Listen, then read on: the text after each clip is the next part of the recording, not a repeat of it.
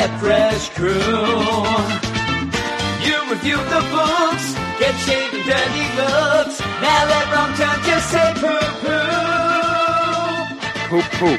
Hey, welcome back, one and all, to the DC Comics Show. That's weird. That's right. It's the Weird Science DC Comics podcast, and I'm America's sweetheart, Eric Shea. And I am Jim Warner. And this is episode number 244. 244. Hey, welcome. Welcome, Eric. Welcome all to the official unofficial Welcome, podcast of the Weird Science DC Comics.com website. And hey, we're ready to Hey. rock tonight. Hey, hey, we're, we're ready to go. I'm already getting nervous if I can do the Oh, no, badass time roll again. call without any sort of problem. This is what again, happens always. girls. It always messes me up, and I know things are a little shifted in it. Some people change up the levels where they are. I have a bit of the yips, but I also want to mention a big thing. My son Zach Oh. has gone through a boot camp of the Marines, and he is having his graduation next week, which will be on Friday. Now, Uh-huh. that being said, I will be out of town from Wednesday until Sunday, I wasn't and may not even get home until late, late Sunday. Though I think that's ridiculous. Tanya wants to stay over. The graduation's on Friday. She wants to stay all the day Saturday, like a week sleep, out of this. and then leave on Sunday morning. But the drive's 10 hours. I mean, if we're going to do anything, I wouldn't mind leaving Saturday night, driving five hours like we're doing to get down there, even though I think that's bullcrap also. I'd rather just drive the whole way through. But if we left Saturday night, drove five hours, then slept, woke up early on Sunday, drove the next five hours, you Yeah. know, to get home. And then I have all the things I'm telling her. I'm like, there's football to be had, there's podcasting, but I, I don't know. She's Baby, all. in- podcasting. yeah, I'm telling you, she's all into this thing about, and I, I really think that Zach, she's like, Zach will want to hang out. I'm like, hang out. He's hanging out with the family. We're just driving back I then. barely said What- five words to that guy in Yeah. five years. yeah, really. And I said, don't you think Zach will want to come home as soon as possible after all that being away? Why would he want to hang out at Parris Island one more day? Because we'll see how it's going on. But because of that, we're going to do everything early so that we don't skip anything. But we're going to have a shorter podcast next week because we're going to have our Patreon spotlight. No. And I'll tell you right now, this coming up week's Patreon spotlight will be Batman number 78 and Event Leviathan number four. I already had the poll They up took the good the ones votes are in. The votes are in, and that's no way that they are going to get beat. So that will be the Patreon spotlight, which will probably come out on Wednesday, a day earlier than it usually does. Now, with that, I do believe the full podcast as well will come out early on Patreon, probably on Thursday or Friday. I'll schedule that to come out early. So if you wanted to get a head start, get those all the weekly spotlight stuff. It, it continues every week anyway. But if you wanted to get these right away, you know, come and join us on the Patreon. If not, you will get a very abbreviated show. So patreon.com slash weird science. Patreon.com slash weird science. Now, if you don't want to get involved with that, you know, me and Eric get sad, but if you don't, you'll still get a show next week, sad. next Sunday night. I will have that scheduled, but it's going to be a very short show. And we're telling everyone right now, listen, Nils, if Little Jim Warner listen, episode, huh? Yeah, no, we're we're not going to have mail, so that that's done. So if you send in mail, we'll get to that the week after. But you'd be better served just waiting because we're going to have to record. We- We have all this scheduling all wacky. We're going to be recording that show Crazy, the next day insane. or so. Yeah, it's going to be very early. Luckily, we have the review copies from DC, and I hate doing a show before I actually write the reviews, or even I hate it before the the Wednesday comes out, and then you can kind of get messes you know see up. how people go and a you know what things are going. And yeah, it messes. But we're going to do that early, so we'll have that. But this week past, we had two Patreon spotlights because we ended up having to do them separate. Me and Eric did DCeased A Good Day to Die number one, and then me and Reggie did Batman versus Ra's al Ghul number one. So you won't hear One's those tonight on other. this podcast. Yeah, really, a lot better. But you won't hear either of those tonight uh, because if you want to hear those, go over to patreon.com slash weird science. Sign up and get all of our shows. We have a ton of shows uh, that i'm very proud of but we're going to move on now to the people that make it all work and make it worthwhile and make me smile. Eric and those are the badasses. those are the badasses of the Don't get fresh yourself crew. beep boop. Here's the roll call eric Now, you know what I was thinking? Oh fuck. When I go down to South Carolina, maybe I can take a laptop and we can podcast from there. We got our man Rob Lewis, Berto Akachuk, Dalton, Christian, Ken Halleck, Lady Abby, John Jack, Nick Adams, Mark Jager, T Funk, Josh Vermillion, Aldrin Stosh. I'm What's up, already man? having problems. I don't know. I'm, I'm making myself laugh. Batman Beyond Mark, Eric G, David Fink, Manship, Brandy, Bobby Bain, Reggie Hancock, Forrest Pauly, Tony Walton, Joey Bear Costco, Be a Superhero Joey Home Bear. Business podcast by Ron Saunders, Joseph Watch Sick, Comic Boom Rocky, D Man 3000, All New, Dave Carlos, Ian, Brian, Brian King, Charlie Drew, my man Pete from NYC, Paulie P, Fab Five Freddy, Cellar Dweller, Luis, Cellar Dweller. Ulysses Jones, Hakeem, Double Aaron, Monty, Simon, Swanee, Anthony G, Missy T, Lone Wolf, Marvin, Ruben. Ruben. See, I did it. Now, I You will it, say. I ended up saying the Be a Hero and Home Business podcast by Ron Saunders. Ron told me today that he is going to ditch the podcast. I tell him not to. So that's why I mentioned that in full. And also because he didn't change his name there. And I really was very worried that I was going to miss things if I changed things up. But I hope Ron does not give up that and keeps going with that little bit of a push. But that is the end of the badass roll call and everybody you, in the whole. Patreon makes us happy and makes everything And work rest the with all the things group. we do. And yeah, and, and gets to the badasses though. They get to Ship. pick the books we do. And sometimes with these, uh, you know, spotlights, I want to strangle them. Is what I want to do. Oh, but my. hey, that's why we had it so they can do that to screw us over. But yeah, and, and with me, yeah, yeah, with me going out of town too, we have a couple things going on. Like me and Brandon are going to have to do the Marvel stuff early as well. It really makes these next couple days so busy for me. But one of the things is the indie spotlight, the indie uh, weekly spotlight. I think I might do that on my own, Eric. I think that you would not want to be involved with that. Why so is I think I will. Well, it's because it is the uh, Black Hammer Justice League number three. You really didn't like the number two, so I might just do that quick. If I, I'll wake up early tomorrow while you're still asleep, and I'll just push that one out and do that. I think that if you want to like do you're it, taking though. a dump. I'm telling you, if you really, that's what I do. And really, that's the best part of the morning, isn't it?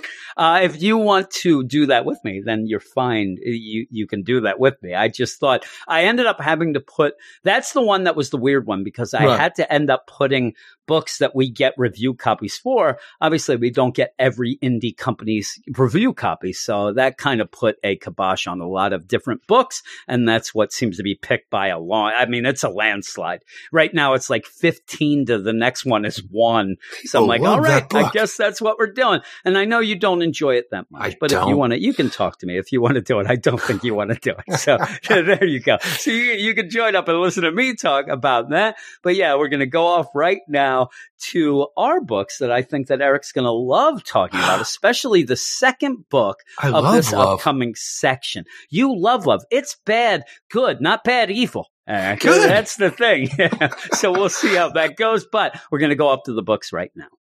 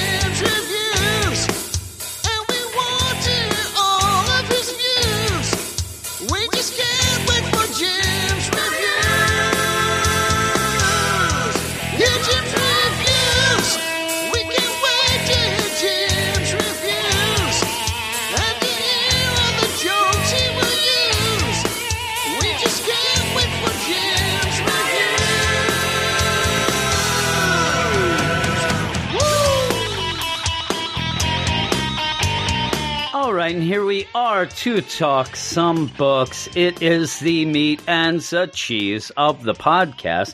And if you want to read all our written reviews for these books, go over to WeirdScienceDCComics.com where you will find them. And we have three books in this first section, and probably the biggest three we've almost ever had in a section.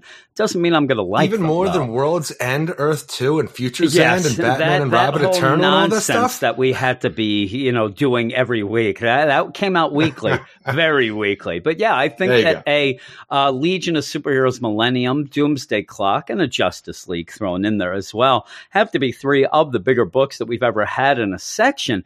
Like I said, that's not going to mean that I like every one of them. Uh, one of them is is infuriating in my mind, and I think that people will guess which one that is. But we're going to start. gotcha. Yeah, no, no, we'll see. Ah. We'll see how it goes. But we're going to start with what, Eric? We are starting out with Doomsday Clock number 11, written by Geoff Johns with art by Gary Frank, Brad Anderson, and Rob Leigh. It's been a long time coming to get our penultimate issue to this time. series, and sadly, it just doesn't live up to the hype. I'm not saying it's bad, it's just that we see Ozymandias and Lex Luthor give their very best villain monologues about what they've been up to behind the scenes, and besides for a few moments with Adrian Veidt that really got my attention, Lex Luthor stole the show from me with his behind the scenes investigations about what's happening to the timeline.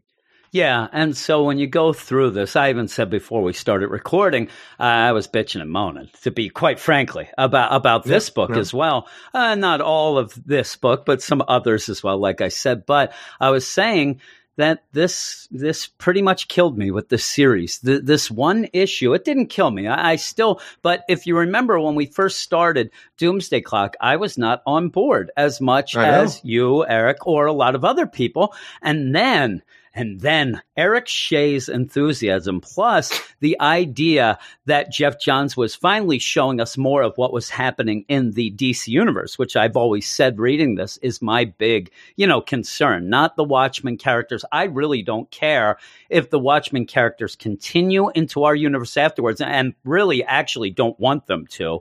Um, so once we got the fun of the DC universe in a darker world that we had, but still we were seeing connections. We kind of were having some fun. This issue, after all these delays, just ends up, like you said, being monologues, being exposition from a, a you know Adrian, also Don't from look Lex. at the man The- behind the curtain. Yeah. Okay, now look, And- and, I'll and- tell you all about it. Yeah, and I'll tell you all about this. The mystery's over. I better end this. And the weird thing about it is, I'm saying that a lot of this is because of a story change.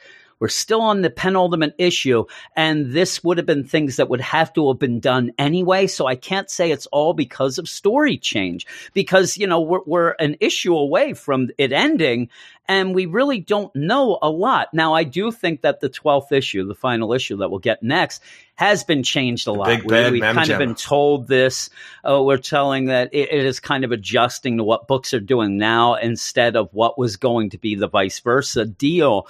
And still, though, this issue felt like just an info dump of stuff we never knew. You Oh, know what I and- mean? oh, not even that. It's not even an info dump of stuff we never knew. It's an info stuff, uh, dump of stuff that doesn't even seem to matter in the long run. The stuff like the idea of like mime and marionette being here. Yeah, that doesn't really serve a purpose. Okay, comedian. Ah, yeah, we're not going to deal with that because he doesn't really seem to serve Yeah. a purpose at this point either. And even like you know, Lex Luthor behind the timeline, trying the behind the scenes, looking at the timeline in general, going back to the beginning of DC Special Rebirth.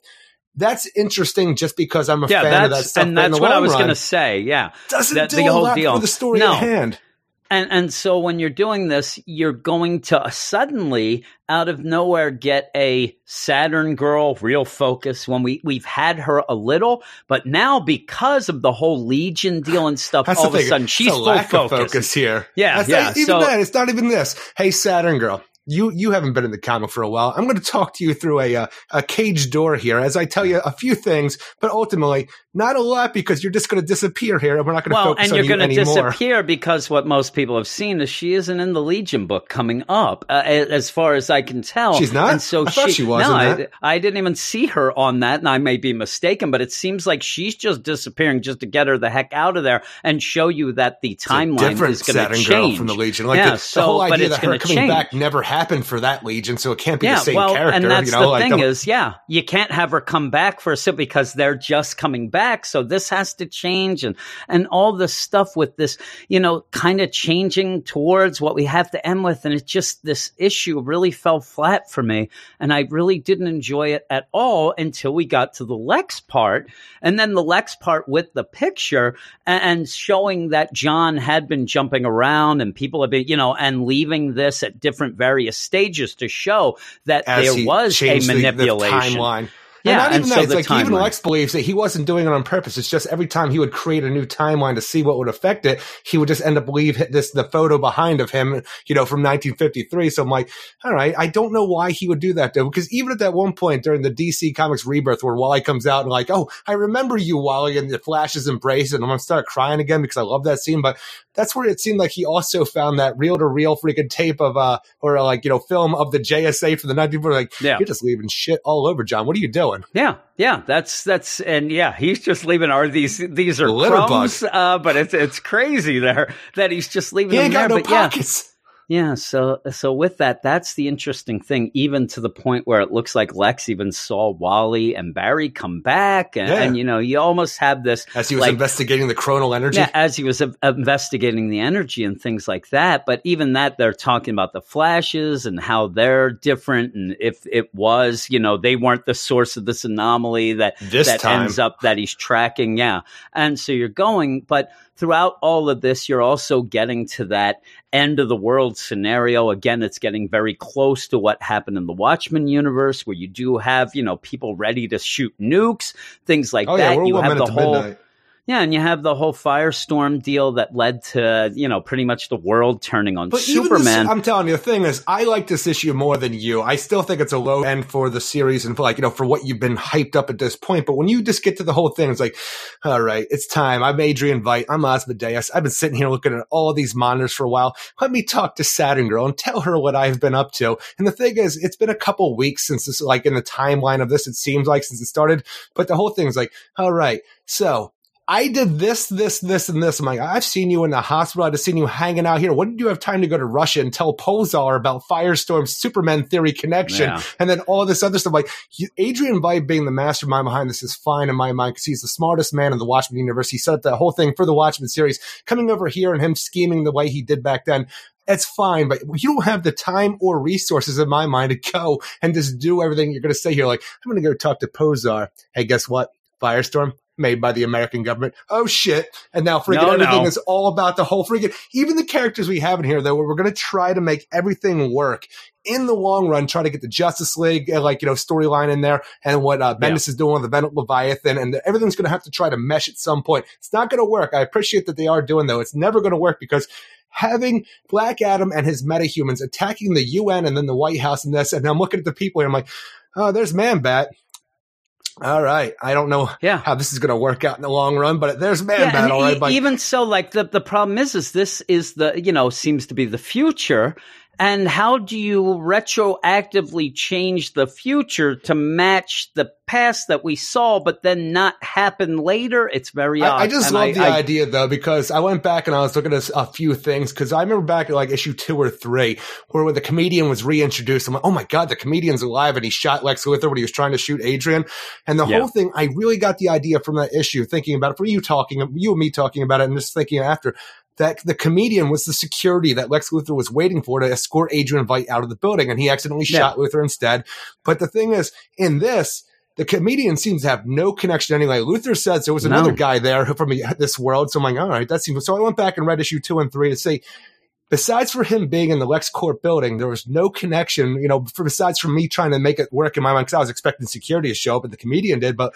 I don't know why the comedian is this book or why John had to bring him back and like, all right, he's going to stop Adrian when he comes to try to kill me. But John, you know the future. You know if it's going to work or not work. And right now he's just in the background with Mime and Marionette being a punching bag when in fact they don't serve a purpose in this book anymore No. either, except for your freaking, you know, your uh, Dan Dreiberg and uh, Laurie Jupiter connection back from a, a world that no longer exists because it was destroyed by nuclear weapons. I'm like, yeah, and that's are, the problem. you're forcing this Watchmen connection on me that in the long, even Reggie Long, you know, the, the Rorschach of this world and this storyline Yeah. now, he is doing nothing for so long to the point where he is just a homeless man. Alfred goes to give him pancakes and he runs away. I'm like, And he runs "Oh, away. Good thing we, good thing we had Rorschach in this. I'm just like, And and that is yeah, the biggest that's, disappointment that's where the you weird want the more thing about DC.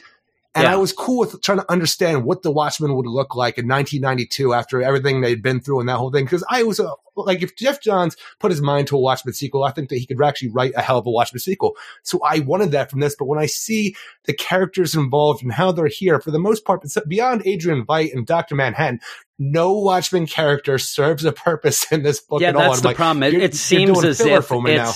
Yeah, it seems as if that whole idea of combining and that whole idea of it being a full out Watchmen sequel has kind of been pushed aside to make it so these last two issues can jive with what DC wants it to end with, so that all the other things that we're seeing, you know, the Legion coming back and the Legion of Superheroes and the JSA in the Justice League book make more sense then. And it does seem, like you said, it seems like these connections of the Watchmen stuff is just kind of being pushed aside. I, I did have like, a point okay, I we- was trying to get to at one point. I kind of went off on a tangent. I think I lost my train of thought, but the whole thing I was getting to at the when we started, not the like that last part of the conversation was the idea where I want this to all to connect because I want to like a connected DC universe. But the problem is them stating to us that this is a year in the future. I'm like, well, things are going to get really crazy for the Justice League book where Lex stops being an apex predator. Doom is put on side. He gets his company back and becomes human again to yeah, then go I mean, and that investigate time anomalies. I'm like, holy shit. Yeah. Yeah, the only thing that seems like there's a possibility is, you know, a reset before, after, but it does seem like this will just be a reset. And that's why I think that if this book does go with the idea that certain things from the beginning of Rebirth, even, or if you want to go all the way to New 52, uh, you know, reset or whatever, that's the only, like, if you, you think of Saturn Girl, and Saturn Girl isn't the Yeah. Legion, but she does look a lot different, the, the upcoming one with the Right. redesigns or whatever. But you have to have it a way that if it does reset and and break down that whole issue with the Legion being disconnected from Superman, all these things coming where in the future you end up having the Legion go back get John, then there would be no reason for for Saturn Girl to go back to find Super. It's all convoluted and twisted. It- it's That's all the only thing when she that we- disappears. Because it seems like her future, that future of her coming back, would never we, have it was the to pre- happen. because we had that pre Flashpoint super like you know like um, I'm sorry that pre Flashpoint thing going on. I'm guessing that's that Legion, but because we had this Legion that existed beyond the Flashpoint bubble, which they had, Yeah. coming back to try to find Superman, where Superman had never met the Legion in that timeline. I'm like, does Superman remember you? And she heard us thinking, realizing, oh my god, he does it in fading away. yeah. All right, Yeah. Thanks for And- showing and up, Saturn Girl. You've been that in the, you've been even- waiting in the wings for three Yeah. years for this. Uh, waiting, yeah. And even with the idea of maybe uh, what ends up happening as well is if this never happens, it, it- this really is pushing that Saturn Girl showed up to kind of tell Superman, listen, everything's going to be fine. A you know, warning, she yeah. wanted to find Superman and say, things are going to get bad, but they will be fine. I've seen the future. I'm from the future. It'll be fine. But if this ends up blinking out and at the end, this never happened, this Watchman, you know, doomsday clock deal that at the end, Dr. Manhattan thinks like, oh, I messed up again. Boom. And, and Time to fixes go some give things that that, he messed lantern up. to Alan Scott. Yeah.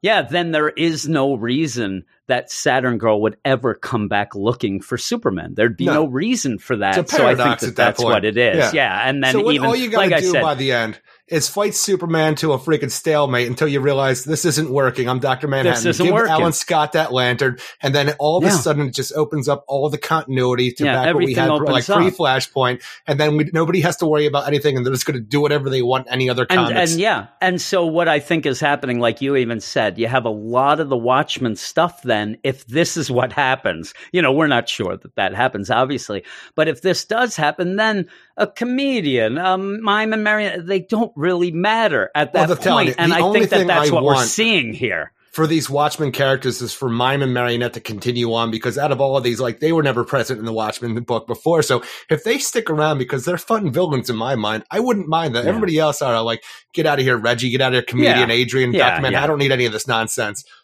Yeah, so you end up seeing that Adrian was kind of setting up this whole deal from the beginning, that he ended up, you know, tricking some people over here. He ended up having Bubastis as the one who ends up making uh, Firestorm detonate. Like just- all even this that stuff just seems kind of just out of nowhere. nowhere. That's because we saying. do have a this clone of me. who we can kind of have the idea, okay, this is a clone of the original Bubastis who was then destroyed by the energy that created, you know, Dr. Manhattan. So is it a clone Yeah. with that energy as well? But see the idea that this, I'm Adrian Veidt, I'm stroking my kitty cat here, looking at monitors of Russia, and the cat has the ability to look at those monitors and then create an energy blast that's similar to Dr. Manhattan Yeah. across the other world. I'm like, whatever. You, you got to do what and you got to do, Adrian. I guess okay. keep going with it. Keep going with it because then they make it so that when the Justice League shows up to investigate, they actually see back. that that is traced to Mars. Eh, you know that this whole deal. I'm like, really? Like that is the most out of nowhere thing I've ever read, I think, with Geoff Johns. And then some people are not Geoff Johns fans,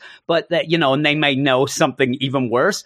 Geoff Johns, to me and you, I mean, I hate to say it, we are such huge fans of his. Oh, yeah. And the fact that he can take, and I mean, I'm telling you, you could get the worst comic that has ever been written, in my mind, up until this point, and say, hey, Jeff, uh, look at this for three minutes and tell me the best way you can get out of it makes sense. And I swear, I think he has that ability to read three pages and go, Well- oh, well, what we'll do is put this person here and that person there. And then you're like, holy crap, that makes sense. Oh, this is just lines- a rush to the end.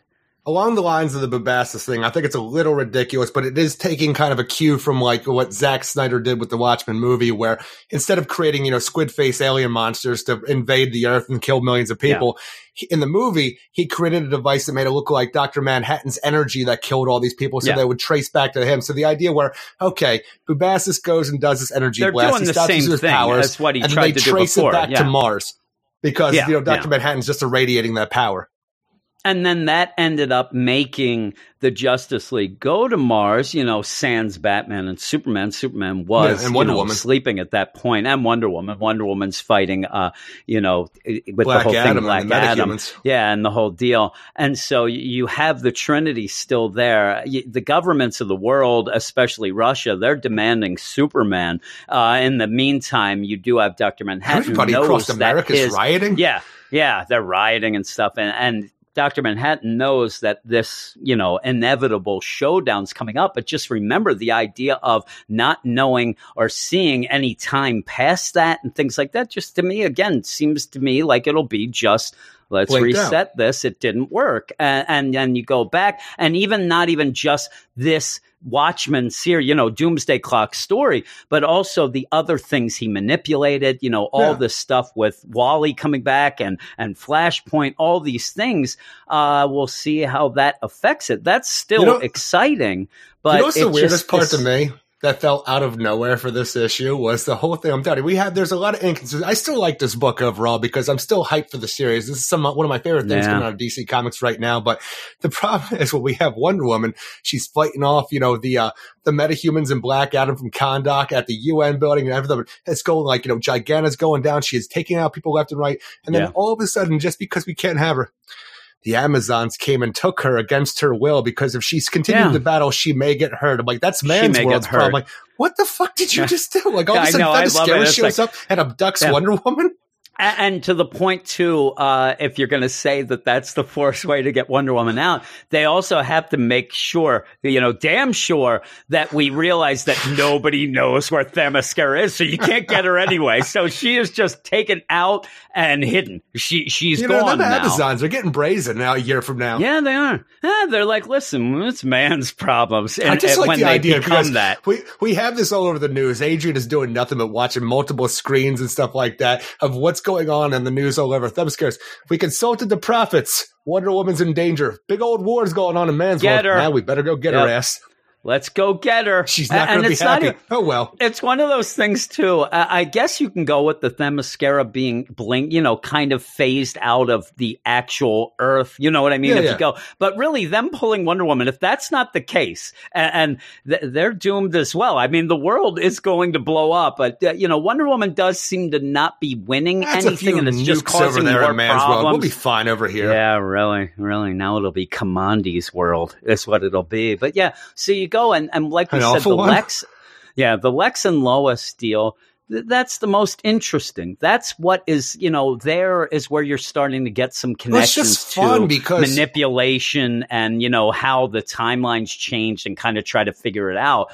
It still seems out of nowhere to me, but it, it's well, fine. the thing is, if you go back and you look, you see Lex is doing something in the background. He's walking out of a secret lab. And when I was going back and looking at different issues of Doomsday, this has been in the background where he has Yeah. them, you know, sending Lois Lane that film of the JSA Yep. and asking if she's ever heard of Wally West. This is something which I like this because it is showing Lex being the smartest man in the room, and not only the room, the world, because he is like, you know, while all hell is breaking loose, he is still determined to find out what the hell is manipulating him because he will not have that shit. And Yeah, I'm like, you yeah. know what? I really like this Lex Luthor because he's like, It- even it like is when funny, brings up, though. you should be a very privileged Lois Lane. Not many people get to come in this room. Calm down, Lex. Yeah, yeah, really. I- I'm telling you, at the beginning though, maybe Lex should have just went right to Lois and said, "Hey, you know, I have some things to show you as a reporter." Maybe she wouldn't have listened because of the deal, but yeah, all of a sudden, yeah, let's go in. We're going to show you, and they're going through all that stuff, and it does have that picture of John that's been left at all of these big moments, all of these things that end up being like time manipulation stuff that Lex is trying to figure it out, and he knows Every that place the where time has been, messed changed with. that he believes. Yeah. Yeah, and he knows, you know, the whole deal of the timeline being messed with. Now, this is where I am going to say, like, why I think that it has to kind of end in a way that this doesn't exist or goes, because you, you want to end up with, say, them, you know, telling us how the JSA will be known now, or the, li- but we've already Right. kind of started seeing this in the books already that aren't caught up to this yet. So I, I'm telling And you, that that's the just weirdest part where I really think it's going to be where it's supposed to be a year ahead. I think it's going to be a year in the past, and I we've told already you. blinked I out. said that. Exactly. Yeah, Yeah, I- I told you that at work. going I to said when I sense read in the it, long run for everything I- that's happening. Yeah. But I thought we already started getting, you know, times and, and newspaper stuffs or whatever. But it, it would be one of those that it would be funny at the end. All of a sudden, things get averted. You have this thing, and the newspaper's just floating down, and you see that it's dated like 2017. Oh my God, that was behind. Uh, Well, you know, thing it never is, you kind of happened. ha- you kind of have that here because you know Rebirth started in 2016, and Lex Yeah. does say that Wally came back two years ago, so 27, yeah. uh, 2018, bitches. That's what I'm saying. I have a feeling that it's going to end up linking just out, but having to delays, do in whatever. the past. Yeah, really. But yeah, I actually think that it's going to be one of those. And then you have people arguing about, I don't think anything's changed since then. And you even had Scott Snyder come out and say, listen, the story of the Justice League, all this stuff, you know, even the Legion, this ties into Doomsday Clock. And you got upset because we had heard different and all that. But I think that it's one of those of how it wrong. ties in, but how it ties in. It's not, it's now going to be that those books, the Legion book, the Justice League with the Those JSA the coming back, books. those are becoming more important. Yeah. And now the doomsday clock has to adjust to that. And that is why I think at the end of these last two issues delays, we've had horrible delays up until then. I actually think that DC went to Geoff Johns and said, we can't wait anymore. We're going to have this Legion. We're going to have the JSA pop up. Uh, you're already delayed. So who cares anymore? You're just going to have to rewrite these last two issues, make it work, make it, you know, end up working. And, and like I said, this issue to me is such a not typical John uh, Geoff Johns issue of something big like this because it does seem like this is him trying to get the gears going, trying to set Yeah. things up. So then next issue he can be clever. But there's a part of this that just doesn't seem clever anymore. It doesn't seem like it was part of the original plan and just kind of falls flat. Like you said, some most of the Watchmen stuff for now, we don't know how it'll end Yeah. 12, but for right now, it almost seems as if, well, you know what, this Watchmen stuff is not going to work out at the end anyway. Like maybe he was saying, oh, we're going to have the Watchmen universe kind of go in here and we're going to have these characters here. Well, now it's like, yes, forget that. We just need this to work. So let's get down to the bare bones, the nuts and bolts, and make it work. And that kind of makes some of that stuff get pushed aside for now. And it does You know what the strangest- off then. line in my mind though in this book though it's like even though with all these strange force things that we need to have getting ready for the final stage and stuff like that for issue 12 is Man. that after saturn girl realizes that the time has changed superman doesn't remember and she fades away and uh, Di- uh, Ozymandias walks away, and you have Johnny Thunder there crying in his cell. He's Yeah. like, "Oh, quit crying, old man. You're from the past, and the past won't be erased." I'm like, "The past Yeah. has already been erased." Like that's such a I- weird I- you know line. what? I think that somehow it's going to play back.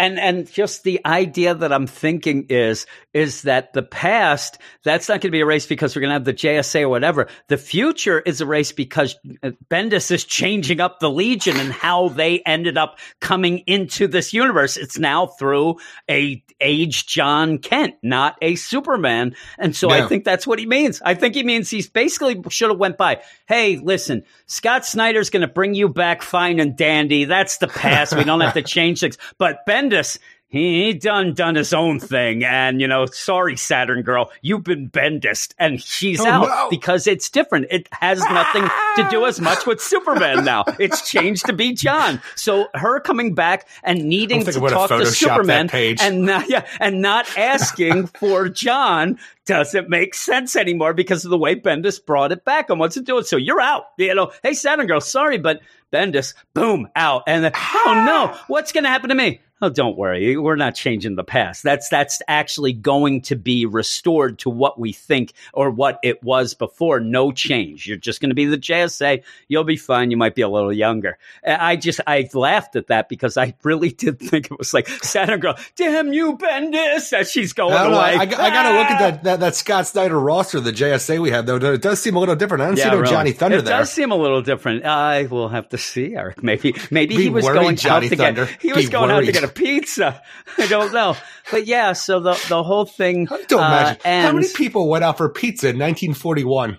A lot of people. You don't know. Did, didn't you know a they, pack of they smokes. Di- didn't they? Didn't they have like Papa John's back then and the Little Caesars? Didn't they have be it back then? Grandpapa John's. As far as I can tell, they had Little Caesars back in the times of Rome, Eric. You, you Pizza, know, pizza. The, the guys in the toga and stuff. I would think that that was back then.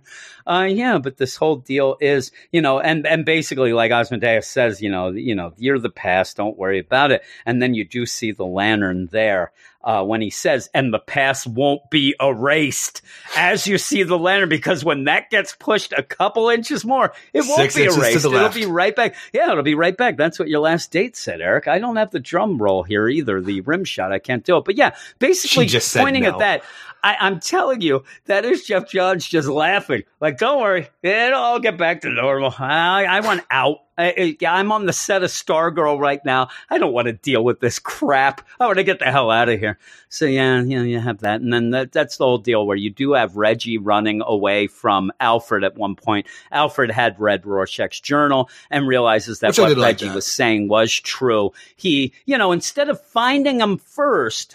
And then making pancakes. Alfred does things his own way. Alfred Damn plays right, the, the game right. Alfred's way. He makes the pancakes first and then goes and looks for Well, him. I I'm think just saying, if was an old man comes up to me in the street, I have more likely to come with him if he has pancakes. Is all I'm I saying. don't know. I'm saying though, you're you're almost you know. Does he pull up in a van? I got some pancakes, kids. You know, like get in that. this I van. think you should go. I'm a man who likes "Hey, you pancakes.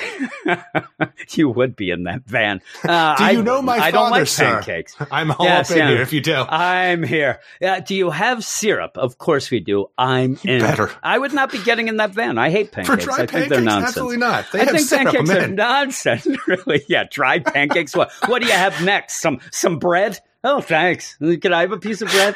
Yes, it is nonsense. But yeah, so you have this whole deal where the world is pretty much coming to a head. You have Oh yeah, Batman you is know, stopping people from of- launching yeah. nukes and stuff like that. He's public enemy number one. Well, also Superman is waking up from his coma. He has Black, freaking soldiers Black coming Adam. to him. I mean, Black there are a Adam lot is of on the public White enemy House number lawn. ones. Oh yeah, he's about to cause trouble. Though one thing too, because we're going through this kind of in general. One thing I did like was when Adrian was kind of going through and telling why and how he came to our our universe, the DC universe. I do like the point where he says, and you kind of get a little play on why uh, Mime and Marionette were spared a little. You know, hi, Mrs. Hollis. Oh my, Well, Mrs. Hollis. even that whole thing, this whole Mrs. Hollis bit where we have the idea that I'm like, you are the smartest man in this world. Your plan in my mind is stupid because the whole thing is he brought Mime and Marionette to this world because at the one point John could have killed them during a bank robbery in their own world. He saw that Marionette was pregnant and realized that one day that child would end up be become the adopted child of freaking Laurie uh, Jupiter and freaking um, yeah. A night owl when they take on their on their uh, assumed names of Sandra and uh, S- what is it Samuel and Sandra like Hollis when they after the Hollis. Watchmen series where they and the whole thing is so weird because they have to go and they're going under assumed names and they dye their hair blonde but the idea that we had this little boy in this picture who had jet black hair everybody's assuming oh my god is that a little baby Superman a little John Kent but the idea that you constantly have to keep bleaching this poor Dye little kid's hair. hair. to keep up the freaking appearance I'm like all right that poor kid it doesn't matter to me anyway because Night Owl and freaking Silk Spectre and her, their adopted child, which they all had a great life until 1992 when the Until bombs dropped and everybody died. Yeah.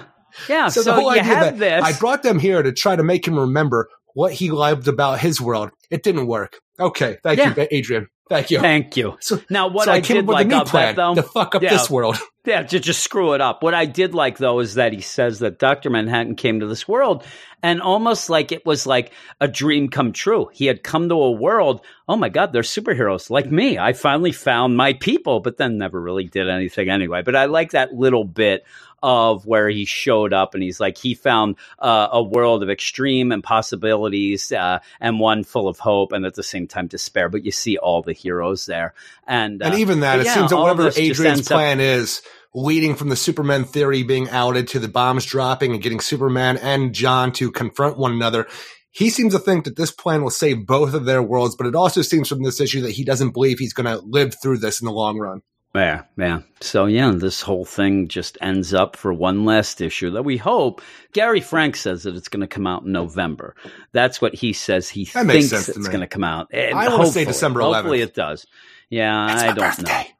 I don't know. Happy birthday, Eric. Is is It's a that Wednesday. a Wednesday? Is Sure it? is. All right. Well, we'll say it's that day then. But yeah, when that comes out, we'll see. It is a extra size issue. It seems to be that he's already said like It's it's, a double size possibly. Well, that's what I'm saying. That's what kind of gets me down on this issue because you you just get things explained out of nowhere, some of it just to set up this le- and there's a lot left to go on before I can be satisfied that you know Well, we're I'm telling gonna you, you're going to need a at least full-out 20 issues of Superman and Dr. Manhattan duking it out and just talking their problems through while still duking it out. I'm like, everybody has come to the party looking for this, whether they say they have or not. They want to see Yeah. this happen. A lot of people, I don't want that to happen. I want to see a full foot. No, no, no you want to see Yeah. at least a little bit. Come on. It's gonna be be, fun. a draw. It's gonna be a draw. It's It- gotta it- be, it- May. It reminds me of like the when they had the DC Marvel crossover. Yeah, yeah, Nobody I would let of. anybody win. it's, it's always the same. You, you're not going to let anybody win. And if anybody What wins, it will be? Superman. Superman. It will be Superman. beat the Hulk, Jim. I saw it happen. There it goes. Well, that because at that Robin point, I- and I'm Jubilee, yeah. they fell in love. They fell in love. That's what they. The only thing they were fighting were their intentions, Eric. Their their true They intentions. were fighting their Uh, emotions. they were fighting their emotions and their heart. they, lost. Both of them lost. It was a draw. Ah, yes. So we, we end this. Uh, again, I think there's a weird deal too in this where, you know, you have the standard eight pa- panel pages, but there's a lot less eight panel pages the- than the- there the were in deal? other. Yeah, that are nine. I mean, I'm sorry. There's a lot less nine panels than we had at certain issues in this. And, uh, but the art is okay. It's just nothing is going on. There's a lot of Yeah. art of Adrian sitting there looking at panels. You, you have a lot of Lex and, and, uh, Lois walking through, t- you know, Hallways, hallways. Yeah. yeah. Stuff like that. So Like I'm watching really, Shin Godzilla over here. yeah, really. If you really want to go with the idea of why was this delayed, I don't think it's Gary Frank anymore. Maybe it was at one point. I Maybe that really caused the problems at the beginning. Yeah, but even so, it, it now it artist. seems like it's changing up all of the story, maybe changing things on the fly, things like that. And this, in my mind, Johns was definitely cut. Hashtag. Yeah, that's what I want. And and I want to see what I the story said was to originally Eric, supposed to be. I said to Eric, it's a shame. I wish we were rich. I wish we were filthy rich. And I'm filthy. I'm not rich. But I Yeah, would love to have because Gary Gary Frank is selling off some of these unused pages from Doomsday Clock here. I know, and I would love to be the guy who buys every single one of them. We get the actual cut. We get what was going to be the story. Uh, now that we would got to be do is we pretty got to cool. find everybody. We got to freaking have everybody scan their pages, get a Yeah. database, so we can put it all Make together, so we can all read what it was supposed to be. Well, you even said when I that said one this asshole earlier this week. Yeah, there's always one asshole. It'd be you. Yeah, somehow Yeah. I didn't realize you got one. Of, it's like the crucial panel. Precious. oh my god! I'm Gollum oh, over here hoarding it. precious. Oh, it'd be the worst. Uh, but yeah, what did you give this? I ended up giving this a 7.5 out of 10. I enjoyed the art. There's a lot of this issue that I did enjoy, but a lot of it just seemed not necessary in the long run and even took away from other stuff in my mind. But I still enjoy the issue overall. It just is not up to par with what we've been getting, but I hope the next issue can come up and bring my hype all the way over the moon here and make me think that this Yeah. Doomsday Clock was well worth the wait. I don't know if it's going to happen, but I hope so. Yeah, I'm at a six out of 10. I didn't enjoy it. It really threw me off. Uh, most of the time, in the past at least three, four, five issues, I have been really looking forward to reading it. Oh, yeah. And I end up going to read this before now, and it took me forever. I was checking the page count constantly. I ended up like even saying to pages. you, like, some of this stuff is just so much of the yakety yak that things started swirling in my mind. I was trying to connect things. And, and some of the things that got me mad was I'm trying to connect this stuff like you did with the comedian and trying, I'm like, by the end, I realized this is nonsense. It, it- basically, what I'm being told is there is no connection. So why am I connecting this? And I just got angry. But six out of 10, I really, really hope that this number 12 hits. I'm still going to be angry that this was delayed. I'm still going to be upset that it didn't do what it was supposed to do from the original, what the intent was, especially never gonna stop because we kind of, because of these delays, a lot of times we forget that some of the stuff in this, like a Saturn Girl, was set up in the Rebirth Special number one. Yeah. You kind of get back And to this with the. Wally and Barry going. And so it's one of those where this was the next step in Geoff John's whole rebirth plan to kind of do things with this. And pretty much he quit. He's out. A lot of people have Hollywood pushed him away. kid. They're they're throwing their stuff in, and it just reminds me of how you know down uh, a weird path all of rebirth went when it was so exciting at the beginning and how much we were looking forward to it. And when this ends it's just like the in my mind the final exclamation point of geoff johns you know pretty much trying to run the dc universe back, and, and trying to Come do and, and i think that all we're going to get from now on if we get come back. anything past this and shazam will be just individual books. And I like him being more in charge. I like him being in the driver's seat. And it's Me obvious too, he's not can't drive. anymore. So, oh, yeah. And it's just obvious that he isn't anymore. And it kind of depresses me. But we're going to go off to the next book to go with who seems to be in the driver's seat Legion of Superheroes, Millennium, number one, Eric. Oh,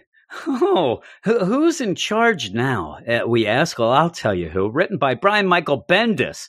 Art by Jim Lee and Scott Williams, Dustin Nguyen, Andrea Sorrentino, Andre Lima Araujo. Colors by Alex Sinclair, John Kalisz, Dave Stewart, Jordie Bellaire. Letters by one man, one man only, that man, Dave Sharpe. Eric. Oh, Dave well, it's Sharp. time for the Legion of Superheroes, right?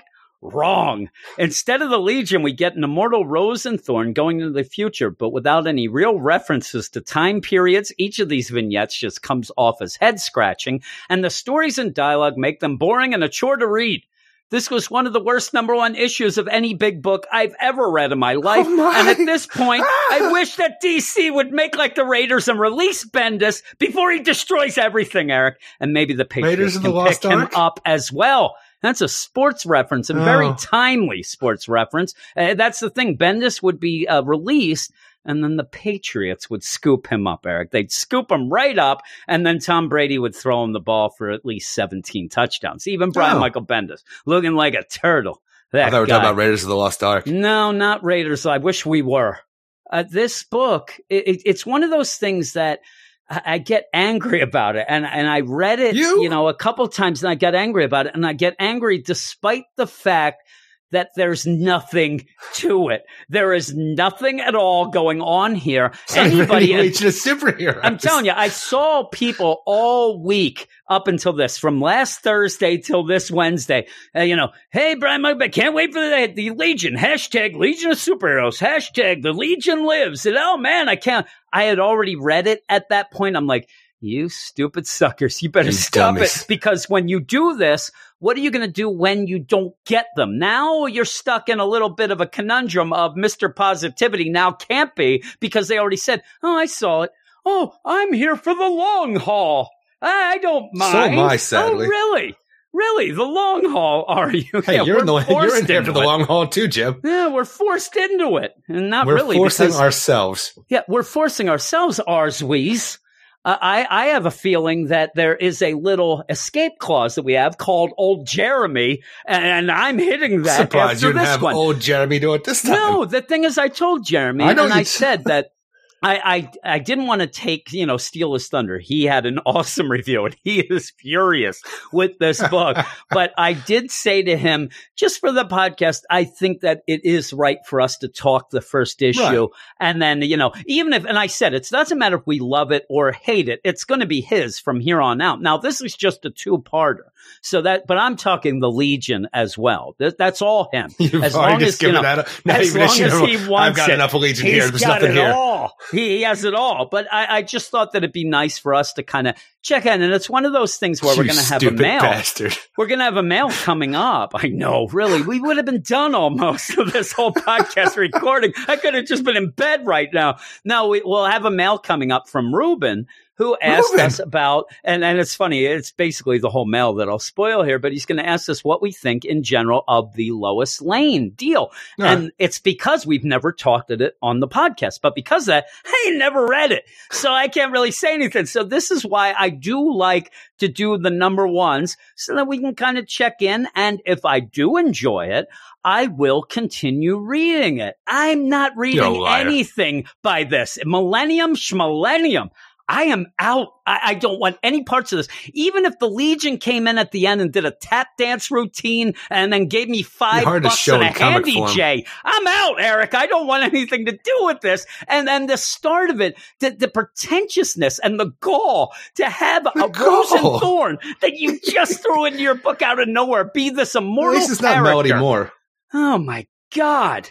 I I know, really. She's on fire, Eric. Where where's my drum fucking thing? It's not there. My rim shot. It's not. I, I see it there. It's it's grayed out. I'm I'm pressing it now. It's not it's not pressing me. You're not pressing me either. Uh, Like this book. Rose and Thorn. It starts out where she's talking to somebody, you know, the big reveal. We don't know who she's talking to. Oh my goodness. It ends up being Supergirl, President Supergirl, President Supergirl, who's aged enough that we know that Supergirl will not age the same way that we do. So she's aged, making it seem very big that That's this is thing. far, far future. I, uh, but we don't know. I know that's the thing is too. A lot of people think that you know, like Superman, Kryptonians in general, living on Earth and stuff like that, they will age slowly, if at all. And like you know, different things have shown like Superman like becoming almost crystalline at moments for like aging and stuff. I actually do like the idea of like Kryptonians aging normally, like everybody else, because we've seen them age from adolescence up to normal thing. So this part, her being like an older woman as a president, does not bother me. It's just actually the time frame of how this goes It before yeah. Well, Batman that's the Beyond thing, bothers yeah. me. because this no i don't mind her aging i would like to know what time this is looking in So the would I. background I. mean very futuristic Twenty five you know years. Uh you know cityscape there. No Well, the the cityscape is- doesn't even make it look like that. It makes it look like such a far future. Plus the idea that i'm guessing that maybe superman might not be around at, at points. You see super costumes that are very futuristic as well there. I just i just don't get it. I don't get got like what Brandon you're doing. Routh's terrible small S shield on her chest. Yeah, yeah. And I, I'm saying that maybe at this point you start with this Supergirl being the, and maybe we'll get back to that in the second issue. I don't know, but Don't you threaten this me. Supergirl in my mind seems like this would be better served as the kind of bookends where this is where she goes to Supergirl in the far, far, far future and tries to explain some things. But then you throw the great disaster that throws everything out as well. It just nothing makes sense in this book because you don't spell anything out. I can't trust Brian Michael Bendis to know shit from shit. So when we get to a Batman Beyond, or we get to a Kamandi, or we get to a Tommy the. Atomic Knights at? y- yeah, y- who knows? I don't think he knows. All he knows is just snippets of things and then he goes with it. And we were warned about this before. But the idea that Rose and Thorn is there and Rose has been medicated all these years and now the medication's running out. I'm, I'm telling you, where does she go to get the medication? Did, did she get a supply for 10,000 years? Because at some point, Them Amazon they- drones brought it to her. but at, at some point, she would then, she doesn't seem to realize time has passed. She's sitting there and says, Oh, there, President Supergirl. I'm like your age, but I don't know what's going on. My husband died and I didn't even realize that time had passed. Like, really? Are you and that I want to know how the hell she's her age because in the present day, Rose and Thorn is not 16 years old. She's Yeah. in her mid 20s, if anything. Well, and, and, and get this. If you say, I'm your age, that would definitely, if this means something, and I doubt it does, but if it does, It doesn't. that would be something like if me and you both lived for 500,000 years. By 500,000 years from now, we would be from the same age. You know what I mean? But we would say to each other, you know, hey, we're, we're of the same age because we were from that same time frame, but we don't get a time frame of Supergirl here looks is. like she's like 60 years old in my Yeah, mind from yeah. me just looking at her here. For the weird thing is too, because we do have a Batman Beyond book going on currently in our present DCU going, and we were told from Future's End where that whole thing started that was 35 years Yeah, from now. 35 years So from now. having that take place after this, I'm like, And- you've already done fucked up right out you, of the get go. he's playing with the idea that the Supergirl is way older than that just because they age different. So it could you, be be your age at 500. this Yeah. point. Yeah, really, not that old. Uh, You end up where this could be five. We don't know though, and you're you're playing this, and where this is supposed to be the idea of I'm going to get the Brian Michael Bendis has said it. I'm going to get these you know time future timelines in order so that the Legion makes more sense and all this. How can you do that without giving us set times?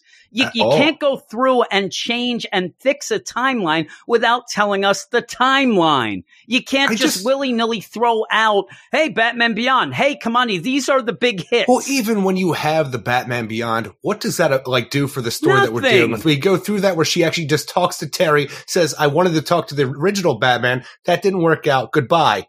And, and you mentioned something before we started recording that is big in my mind. not.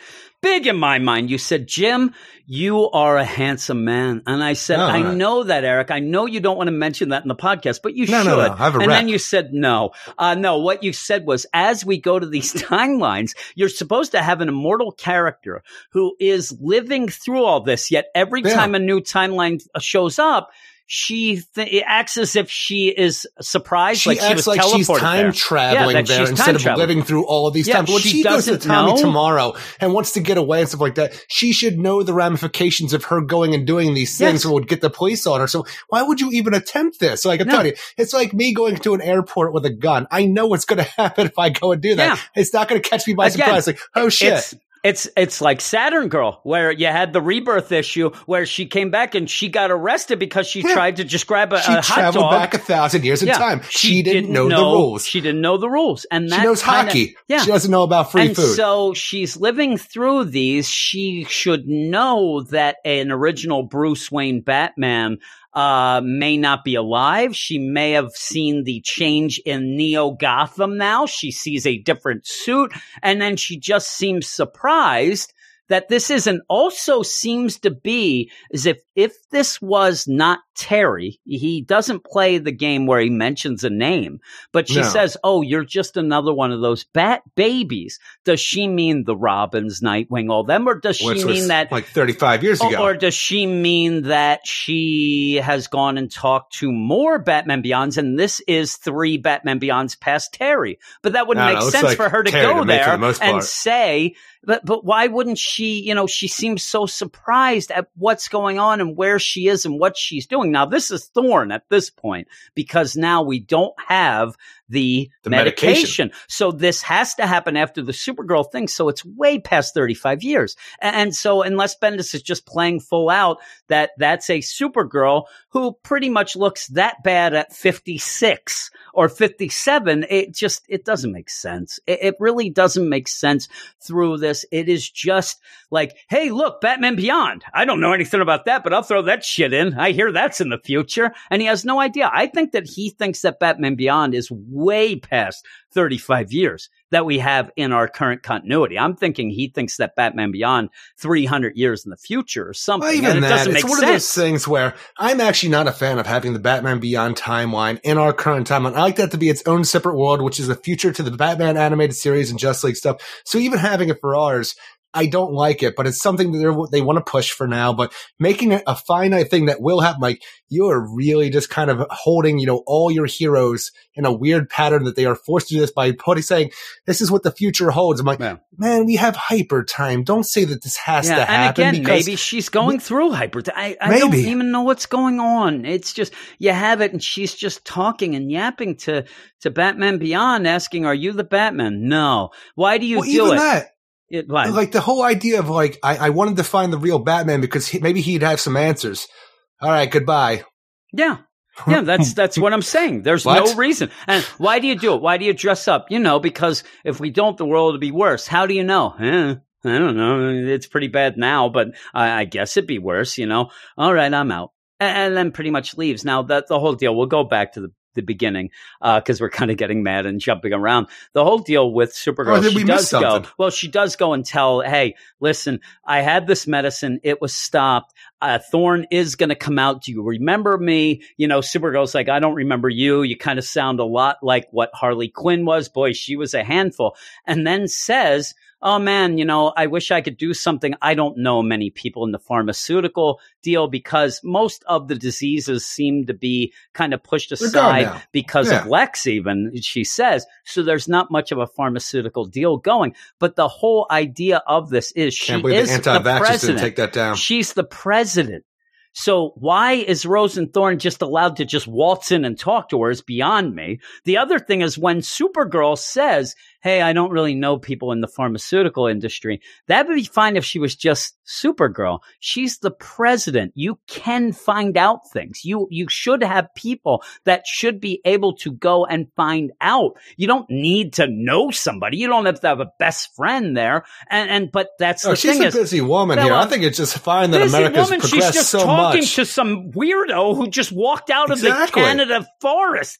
And so when you have that, it's just that that wouldn't suit the story. It wouldn't suit the story for a president Supergirl to go off and say, "Hey, can can I fund this? Can we do this?" Because there are people left behind that still have these diseases. Now you're playing with the idea that she's so old that there is it just it doesn't play out because there would be other people what seems to be less than 35 years in the future because going off the Batman Beyond then that would still be alive with these problems and, so that the, you wouldn't just have Rose be the last person with a bipolar a split personality if this timeline made sense to what we have been told the Batman Beyond is in the future it just doesn't make sense so you're left just wondering and if he wants to be setting something new then set something new. Give us the time, not and then.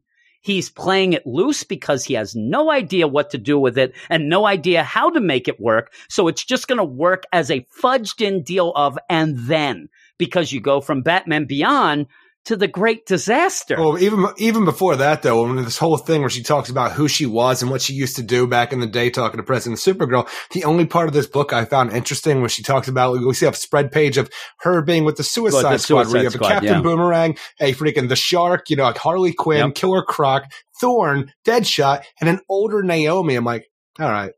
Yeah. I, I do. I do want to see the Suicide Squad. So Yeah. show me that instead of this oh, because Oh, that this actually looks like it could be a story Nio- going and forward. Naomi went bad, Eric. She's on the I know. Suicide Squad. Oh my! I but saw that. I'm again, like, holy shit! Again, I just saw it and rolled my eyes. Like, there we go. There goes freaking Brian Michael Bendis. He cannot go Just three pages without inserting Squad. shit in anything. I- I'm telling you, you got to watch out. Anything. He'll insert things in anything, Eric. And I mean it. So you go off to Now, the. do you think this was supposed to be more of the classic Suicide Squad, and that was supposed to be King Shark instead of the Shark? Uh, because the current King Shark is the Uh, Hammerhead yeah, one. I don't know. The the whole thing know. is Brian Michael Bendis ended up saying that that was Jim Lee on his own making up this team and threw Naomi in there as a wink wink to Brian, you know, to kind of give him some props for So Naomi. The only thing I found interesting in this book will never ever happen. yeah, yeah, and also that it wasn't Bendis. He he, he doesn't want to claim that. I think he thinks that that would Oh. make people mad if that was the truth. But yeah, you go to the Great Disaster, uh, and then you get a whole deal with Kamandi, and, and Ben and you know the the guys from that great disaster deal ending up going and trying to grab the, The Superman, Superman suit. suit, and it ends up you know being saved only for you know Rose and Thorn to show up and grab it, kill an elder, say, "Oh man, the suit doesn't give me jerk. superpowers. Oh, that stinks, effing internet. Huh? It smells good though." And then come on, Dr. Zaius was a jerk here, though. He was. He, he, he always Everything is mine. Yes, oh, calm down, Dr. Zaius. Yeah, please, please, you, you damn ape. But yeah, so you end up where she puts on the suit and like, oh, that didn't give me superpowers. I don't know why she has to take it off then, but she has it and then says, Kamandi shows up. Hey, you can't do that. Well, oh, even when it's she my talks about how the internet lied, I'm Yeah. like, what internet are you yeah, talking because she about? even says the weird thing about the internet lying. She says during that way back deal with Supergirl at the beginning that she even mentions the internet as something that is past now. It's of Yeah. old. So where would the internet be in the great disaster? Again, almost as if she teleported in. Uh, and, And maybe we'll we see have what this she part, did. I don't. With the with the art change, I realize each story after Jim Lee's gets less and less important because I hate the art more Yeah, and it more as it progresses. Even when I'm looking at this thing, I didn't even realize that was Thorn at first because they're drawing her hair black in this part of Uh, it. and and this seems to I this is Andrea Sorrentino who I love and you hate. I don't like this though. Don't like this at all. And uh, yeah, so you end up having uh, was like, hey, this was my dad's. You know, Superman was my dad. Really? Yeah. And there he is. Hey, Superman, what? It's your shoes are tie- untied. And then runs and Made then runs off. Yeah, and then goes into this buzzing, you know, big facility that looks like an energy thing. And then we have, and then, and now she's in, you know, the Planeteers time, Tommy Tomorrow, where she wants to become a Planeteer. And boy, it not in just art because I don't like the art at the end here, but Me boy, either. As we're getting closer and closer to what will be the Legion of Superheroes, boy, we are getting less and less of a story because this is just her. I want to be a planeteer. Okay, well, my name's Tommy. All right, Tommy, I want to be a planeteer. Uh, you know what? They just scanned you and the police are coming to get you, but I didn't do it. I like you. Oh man, I wanted to be a planeteer, but now I might turn into somebody that kisses you, but but don't get upset. Then that they'll kill that you. person's gonna then kill you. So oh my, run. out I go. Ah! And then pulls a pretty much The a end. Future version of Back to the Future uh, with Marty making his own skateboard. Now you just have a hoverboard deal that you can do it, but she's off and it says next stop Legion. And I, I'm telling you, if I could punch a There's not going to be a next stop for can, old Eric Shea. if I could punch this and somehow it could be felt everywhere for certain, boy, there'd be some people with black eyes right now. I'm telling you, no way. I ain't checking in my card in that subway, my friend, because this is where the first stop should have been the Legion. And the best is people, some people were mad. Some people went and said, Hey Bendis, what the fuck? I ended up buying this. There was no Legion. He goes, Oh, Why is this didn't you not know? called Millennium eh, Rose I'm and telling you, Thorn, for Christ's this sake? is what the, his answer was. Oh, didn't you hear? This was just a, in quotes, road to the Legion. Oh, a road to the Legion was Getting on the road to an ass kicking. asshole. Yeah, really. This is just an asshole. This is just nonsense. This is what we hate about everything that he's done since he came here. This is the final straw. You you ended up having the final straw with him last week. This is it for me. I'm done. I'm done with this guy. If you keep giving, I'm talking to DC now, Mr. DC. You keep giving this guy these important books and trying to tell me that these are important things. I am done. I have another podcast, Eric. You're just going to come over with the Marvel with. We're No, done. Not. I, I'm, I'm, going telling to you. do the DC Universe podcast. I'm going to do Ah. old, old books from the 90s. Well, I was I was just going to say we'll end up just not doing Bendis books. So what? We'll have a two book fucking podcast. I mean, he's like taking over everything. The guy is like an octopus. He's got his tentacles in every goddamn crevice that he can get them. Oh my That shit spreads. god! This is infuriating. How badly a dupe this is. I mean, he, I feel like manship now. I don't want to feel like manship. I feel like I'm dupe, but You play some frisbee been. golf, dude? Oh yeah, frisbee golf and lots of Adderall. That's his and had freaking edibles. What a That's life. all I care. I mean, all I know is if tomorrow I wake up and I suddenly think to myself, you know what I need more of? Convergence and Telos. I blame Brian Michael Bendis. He scrambled my brains. He, he's made me just insane. Uh, just not having timelines spelled out is infuriating. Not having the Legion is unforgivable. And just this nonsense of an Putting issue a was story just about an immortal awful. Rose and Thorn, you know, Awful. because character you just introduced Yeah. over here in Action Comics two months Yeah, ago. he She's your reintroduces main her. character. Yeah. She is the key to the entire DC universe out of nowhere. Why is Fuck he you. suddenly Brian Michael Bendis's kite man? That you know you have to rely on that all the time. Uh, so why why is Rose and Thorn immortal? Rose and Thorn. Why are they immortal? Is Yeah. it because she took the medicine? Well, it can't be because she continues after that. You could Is even because- go on with the Yeah, whole what- what idea did that the meta, the meta feel of everything, even what we're doing in Doomsday Clock now, where Superman is immortal because he's always going to be there in the hearts and minds of little boys and girls everywhere since, you know, 1939. You could have used that and had a whole meta thing to go with it and it would have been fine, but you picked Rose and Thorn. I know. I know. Just to change things up. Just to change this. I mean, just have it be Supergirl. Just do it Supergirl. Have it be from the point where, you know, John disappears to go off to the Legion and it's just Superman going forward, you know, for his son and things like, but no, Rose and Thorn. Rose and Thorn, a character that he just writes infuriatingly awful. It's just, you know, hey there. And not even that. You don't even get the fun of Cursing left and right. Yeah, it's just nonsense. It's just ridiculous. But what would you give this? Two out of 10. Yeah, I'm going 2.5. And and that's pretty much Jim Lee's art, which I also exactly. think Me as well. I, actually think that Jim Lee's art is really good. It starts to peter off by the end, Well, like he was you, I- starting to, to I get a really deadline. like that splash page of the oh, Suicide Oh, Squad. awesome. And I'm The like, that's, that's the thing after that, I love the most about it. I'm telling you, the close-up looks of Supergirl in the next, the last page of his art start to get really kind of like, okay, I didn't really spend a lot of time on that, but yeah, that splash page and everything up into that's awesome. But yeah, everything else is garbage. There's no reason really for this, and Garbage. y- you'll end up getting the next issue, and Les and uh, like the way that he's saying that he's you know going to fix the time. Do you think we're ever going to go back to this Batman Beyond deal? Do you think he Better thinks not. now he has fixed the timelines? Oh, and, dude, and why I'm do not- we need him be fixed? I got off. I got off the stop here. I'm not going to be doing anything Who was forward. complaining that when you get to the 31st century that it doesn't make sense getting there?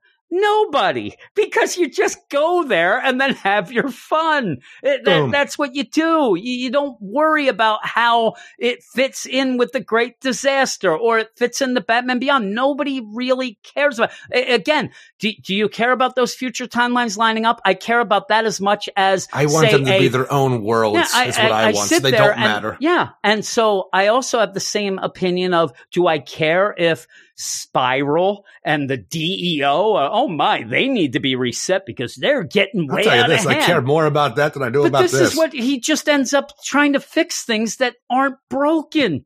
That nobody cares about them, but yet he's here to save the day. Is it just that he has to be this savior of all things, and this is all he can figure out to save? Look, look, because Brian Michael he's not Bendis, you- doing anything. if you want to work on some timeline problems, you tell me how Batman's timeline continued into the New Fifty Two, but then Azrael was introduced Don't later on, even though he was supposed to take over for because Batman now during. he's going to want Batman, and he's going to end up trying to figure that one Fix out. that. I don't need that. No, I don't need that. Now, yeah, fix the old idea of if Superman didn't die, but yet there was But still did that after parallax, and there was still Yeah. that, and then he died, And but then Cyborg he also Superman. cyborg Superman. That's what I was getting to. Yeah, Yeah. there's a lot of wonky things, but nobody needs these co- to connect because of the idea they were so far apart and so different in stories that, like you said, yeah, they're in the future. Nobody cared. You We're not just ended up with reading Earth these the stories. thousand years from now. Where the Electric Warriors fit in? Steve Orlando, get him on the you, phone. sh- you shut your mouth. You shut your mouth right now. it's so bad. You know, if you Um, say Electric Warriors 3 I'm times, they appear you, behind you. Electric, I'm telling you, I wish they'd appear behind me and, and do so. I'd rather read that than this. And I'm telling you, we're not big fans of that. But hey, we're going to move on to the last book of the section. All right, and the next book is the Justice League, number 31, written by Scott Snyder, James Tynion IV, art by Jorge Jimenez, Alejandro Sanchez, and Tom Napolitano. Eric, we're just going to get into it because when I was getting ready, I made sure that I did the Millennium uh, blurb. Somehow I didn't do the Justice blurb. League. Well, no, that wasn't the 20 minutes. It was everything else that was Oh. going on. I have not had a great day. You, you have a good day yourself, sitting around there reading your comics and stuff. Yeah, I'm right. busy doing about eight fucking million things. So get off my case, toilet face. That's what I Oh, say because of a blurb. I actually was going to tell you to write the Millennium one, and then I'm like, yeah, Uh-huh. it's too late. I'll just do that already. So I had to go. I'm doing, you know, things for other things and this thing and that thing. I'm still Things waiting for that. stuff.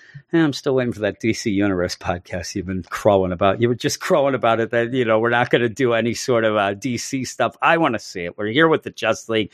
Justice Doom All War right. Part 2. I'm worse than you. Gotcha.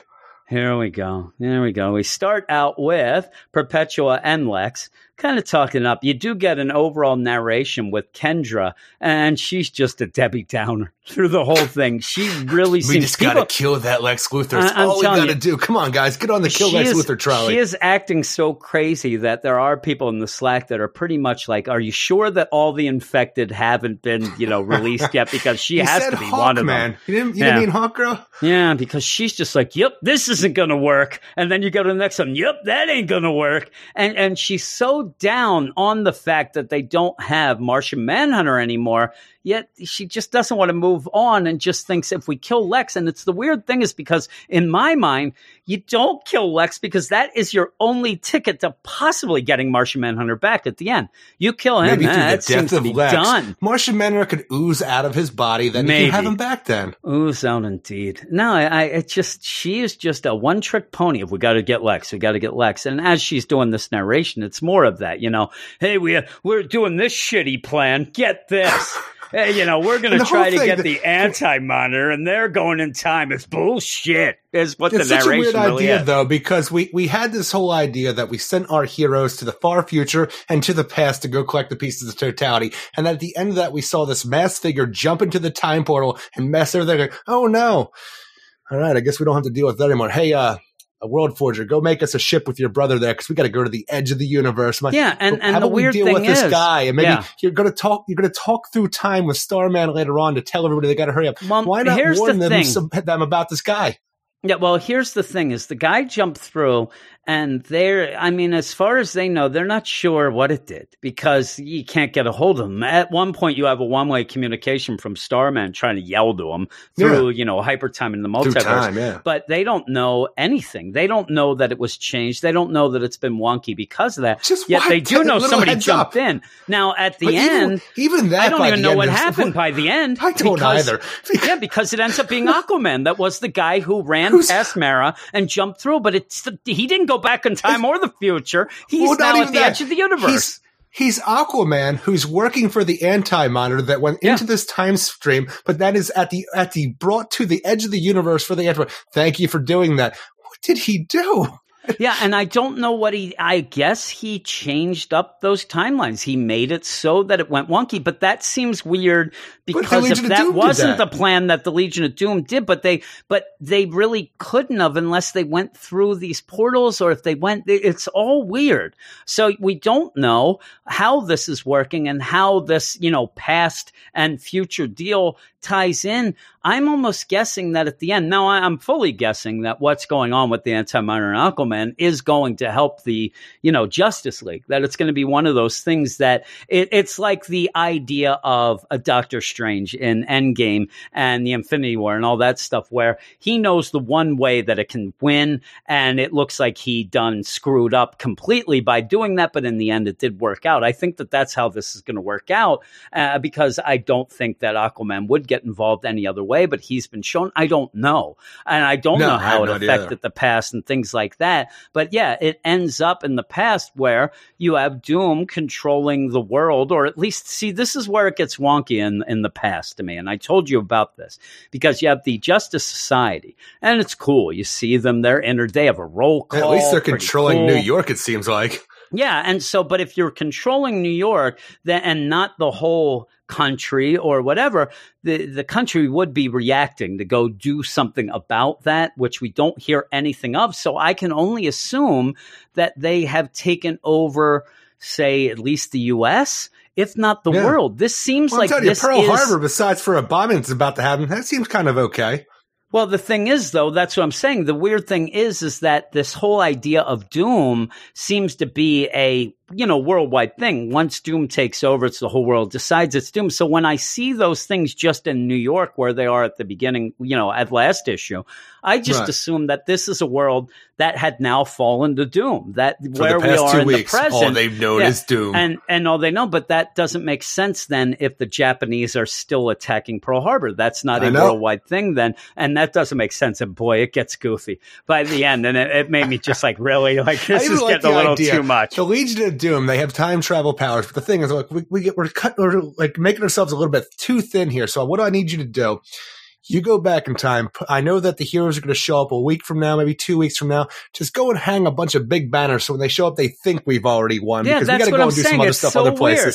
And I love too because we'll just go through the whole Justice Society and Barry and uh, John, where they're there talking, trying trying to figure out. They get a roll call. You do get a little introduction. I think that this is it, it comes off as a little wonky, but it's nice to have people going forward. If this is indeed, it seems like the Justice Society will come from this, or else why Right. would you really spell out? All of the uh, the Green The Lantern, Alan Scott's team, yeah. powers, and the roster and things like that. So you have that, and and they end up with the connection of yeah, you know, uh, we know we know you guys, and you have the whole idea Starman, but I'm Starman. What about this Starman? You have all these things going on. Also, Shiera mentioned everything's you know What'd you put into say? place. Yeah, there, it's put in the place. All of a sudden, it's to Martha. It's like, why'd you say that name? yeah, really, that's what it is, A- and, you, You end up down, where Carter.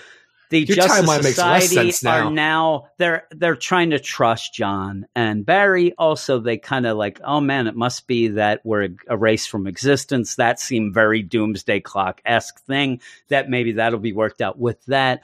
And I'm so telling you, they, they would have already had to have been brought back at this point, though, and then erased because you know Alan Scott's there and he got the lantern. So the Yeah, idea that they were erased we'll have to after see how they were, goes. you know, that's that's a whole it is different kind hyper of time. They dealing with. say too. They they fully spell out it's hyper time, not time travel too. So I don't know how they're going to play it out.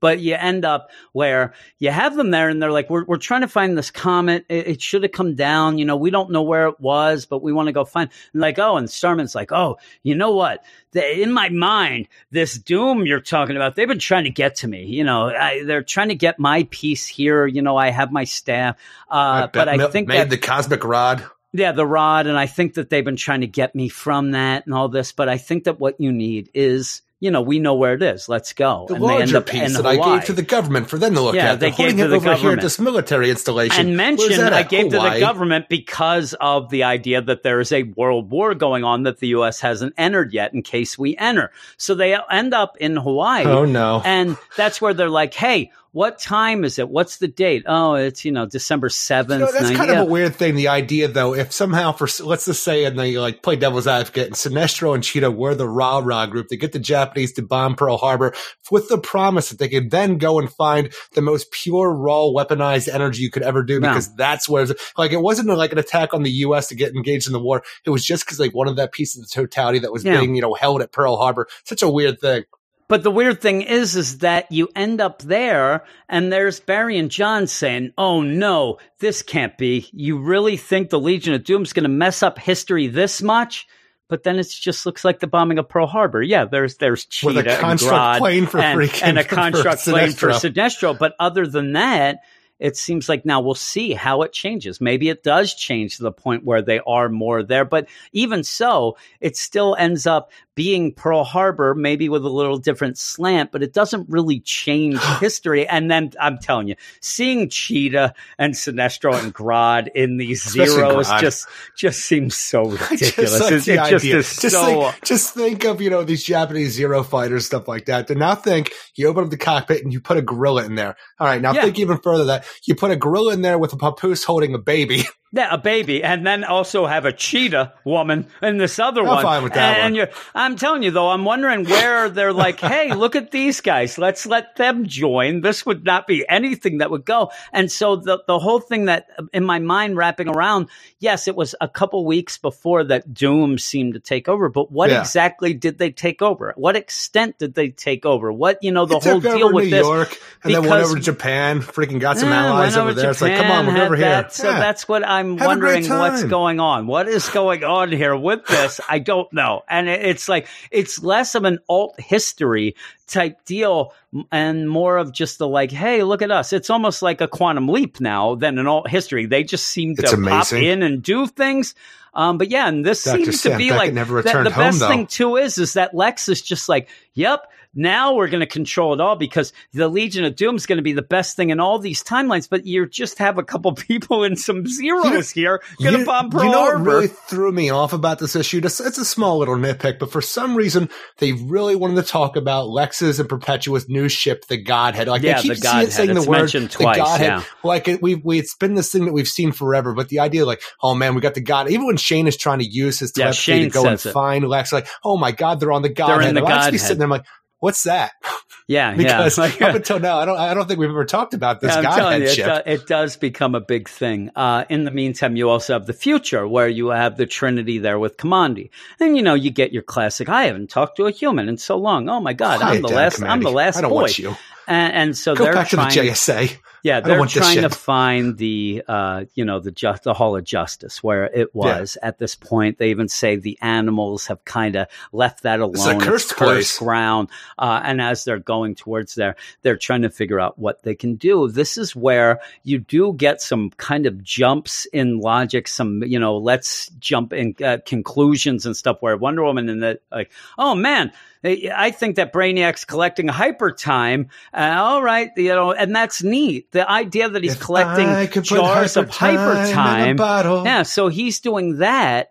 But in the meantime, they have to jump between bottles using Atom's White old Dwarf technology. White No, Dwarf that's the thing is- technology. That was kind of a cool callback to go to the Hall of Justice and have that those ships that were inside Superman when we first started Yeah. the series off. My, all right, that's kind of a cool callback, and then use the white Dwarf- like dwarf star technology and go through like you know the uh, Wi-Fi and the atoms and stuff like that. How he gets from cell phone to cell phone now Yeah. that everything's updated. I'm like, all right, you know that's kind of a cool callback. But the thing is, when we have the the hyper time moments in a bottle that Brainiac has collected, I don't know how we get through like you know. We're, we're flying through cables, maybe, or That's space what I'm saying. itself, and It then do we then pierce that jump. bubble to get inside That's them? like. Because you, I really thought that they were doing this because they were going to get the white star, like white dwarf star ship. I guess you're just so going can through get the pure energy of it, but it doesn't make sense at the end because I'm thinking you're gonna have to crack through the bottle. I, I don't know, but Well, it, the- it must well, just the be thing the is, I energy really thought the idea was that we were going to like come out of the Kamandi freaking you know hyper time moment that they were stuck in and use the white dwarf star ship to make themselves normal size again because that's what they would need to do. But Yeah. uh, yeah, exactly, and then go after Brainiac. But then we go and pierce into another one for the, Yeah, the they're DC going to another million one. world. I'm like, oh, that's weird. Yeah, and what it ends up being is that, you know, and it's a cool idea of having Brainiac now instead of bottling worlds, he's bottling hyper cool. time. That that is really cool. And but the Especially idea since like of hyper this, time, like like hyper time is closed off now. I'm like Brainiac's like, fuck that, I'm collecting this shit. Yeah, If no one else I'm is gonna have something, it it's now. mine. Yeah, really, it's all mine. And so the idea of and and I don't I, I get they wanted to get Kamandi, but didn't want Kamandi to have that piece so that they can go forward with Kamandi out of this. But having to go into the DC one million and all these, it it ends up being like, why did you have to go that extra step? Like, why when you're writing this, do you I have don't to go know to why they took step? Kamandi with him. Like you're going to mess know, up his own know. timeline. I'm Like, you, and I now you're no with the idea. Justice League, and we're going to take on the Justice uh, Again, the, the Justice is this Legion going to Alpha. tie in? Is this going to tie into that Millennium Bull crap? Because it seems like everything It is better. kind of a team It better. Jim. I'm telling you. But so you have this, and when they jump out, We got to have and- a condensed and kind of like Oh, yeah. calculated Yeah, universe timeline. There you go. So we have But to have the Justice Legion Alpha show yeah, up. really. So even with this whole idea of it, it's like, hey, we're in this. Once you have this, hey, I get it. You know, Brainiac's collecting hyper time in bottles. Oh, that's why I can kind of sense that there is the shard, but it's two bottles down to the left. And really, when we get close, we hear more and more. We have more of a connection with Starman, who's just yelling at the top of his lungs. Everything's gone wrong. Do oh my! I hope you're going okay. Please respond.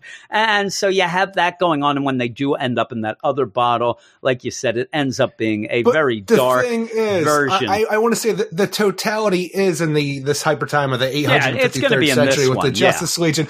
But I'm like, Brainiac put his mind control devices on the entire Justice Legion Alpha, but like, why didn't you do this to the Why rest of the just- people in the other hyper time Yeah, I deals know. if you're going to be Nah, doing this? I just this understand you want to guard this, but you know, just cover your bets here and just do it to everybody if you want to make sure Just- your hyper time Just have these guys go and get that shard and bring it out, and then it's case closed. But it is the I'm just Justice saying, Legion Control A. Kamandi and the rest of them. Yeah, yeah, Alpha, so, Justice yeah. Legion Alpha, yeah. So yeah, you have the Justice deal going there, and they're going to attack. You have the Brainiac, you know, deal going there. You have uh, Pearl Harbor going down, and in the present, we do have the uh, World Forger, the Monitor. They're making a ship. They're ending up, you know, doing their deal to make the ship to go to the edge of the universe, where they say now that that they know that the Anti Monitor is there because he's always on the periphery. He's well, that's always where he likes the to hang out. Why didn't you go there at first? If that's the case, why did we go look, to the antimatter universe or anything? Antimatter's There was got no two places reason. he likes to hang out. They had a 50 Well, 50 that's shot, it. Jim. It's like Eric. He's either in his house or he's in his house. That's it. Apartment or apartment. There you go. That's yeah. You But know where to I like me, now if you knew where you I keep, lived. You keep I ain't telling pushing people that. back where that anti monitor would be, you know, or how important it is to find them. Now it's as if we didn't really need to spell it out because pff, guy's always at the edge of the universe. That's what he does. He's an edge guy. He's straight edge. That's the anti monitor. So you knew all this. Well, what were you j- jacking off around all this time? Just get your ass there. So they make a, a ship and go. In the meantime, Kendra keeps yelling and yelling. We got to kill Lex. We got to kill Lex. And, and that's where Shane steps up and says, Hey, and and I knew that Shane would have some sort of thing with Martian Manhunter. It's it's more of a connection now that he can sense his dad's cells type of deal because they're in Lex and he can locate. That works for me fine. Yeah, so I, it works for me fine as well. But he also is like, listen, you know, I'm kind of part you and part Martian Manhunter daddy, and and I know what he'd say now, and he'd say killing Lex doesn't stop the dooms. And then Kendra's like, "You shut your mouth." They would only put the dooms in you, mama. Deal. Yeah, really, mama. It's Slater. Uh, so yeah, so they end up going in this in the ship that was made by, and now a weird call out in this. They all get in the ship, and then you have this this just out of nowhere comment. Hey, by the way. If you end up falling out of the ship, you're going to be split everyone. into infinite versions of yourself. I just wanted to tell you that. Get your seatbelts on. I'm like, yeah, It's somebody's to going. me, It's going to be Shane. The Godhead Shane's is done. spelled out. The Godhead is spelled out to be traveling through bleed space to get where they're going. And so this Yeah. ship as well for our heroes. But I'm like, going through bleed space, space in my mind would mean like, uh, you're going to another world because that's what separates the multiverse is the Yeah, bleed space. yeah. So I don't know why you're using the bleed space to travel. Maybe it's Hey. quicker. You could use it as a shortcut, Yeah. kind of like You can the use the Phantom Zone until the freaking dark multiverse. I don't know how things work. yeah, it just seemed like a strange choice to use bleed space to go and travel to the other end of our universe when usually you go through that to go to different universes. Yeah, I, I actually could have uh, done better with maybe because you, you're making a ship that's made by a world forger and the monitor. You really can throw some wonky things Open at us portal, there, and please. don't mind, and, and just have portal technology. Have some, even if you even make a monitor. little like have a we have the bleed engine that ends up being able to go real quick whatever but you're going to get there but that's where shane ends up connecting because then they put this like you know helmet on him where he can kind of amplify his deal and he can Thank feel God the that connection for that ship. yeah really he can feel that connection uh, with the godhead This, and this also lex loaded. And yeah, it is. And their head, it also has Sirius Radio with Howard Stern. They end up saying, hey, Shane's like, oh no, Lex is almost there at the edge of the universe. He's going to get there. And then at the very end, we do see that as again, it looks like every sort of way, hyper time, future, past, now, there, edge of the universe, that Doom is winning by far. There's no So possible much. way to win. There's no coming Uh, back at this point. You end up with this anti monitor at the edge of the universe, like they think he is, but you end up seeing, and Kicking I don't think it played out very well with the art. You should have had a front face deal with Aquaman taking off that mask. That is Aquaman who was last issue, ran through and screwed up the portals, but yet they're playing coy with it here, and I don't think a lot of people even realized it. It just Well, ended just up being Aquaman just showing up out of What- nowhere. It's the last page. We saw this guy wearing a mask jump into the time stream last issue. Haven't dealt with it since. Here we have this whole thing. Now, do you see now why I sent you into the time to fight for me? Is that what he did? That I well, that's what we're gonna have to see. And I do, Do you think see that the scale of the war? I'm like, wait, I, I do think like, that "Yup, we're gonna get one of those. Yeah, yeah. I I do think that we're going to get one of those. Like the only way that I could make them do what they There's need to issue. do is to make it so that they were the you know darkest before the dawn, so they could remember how they were heroes, so they can reach up and do this.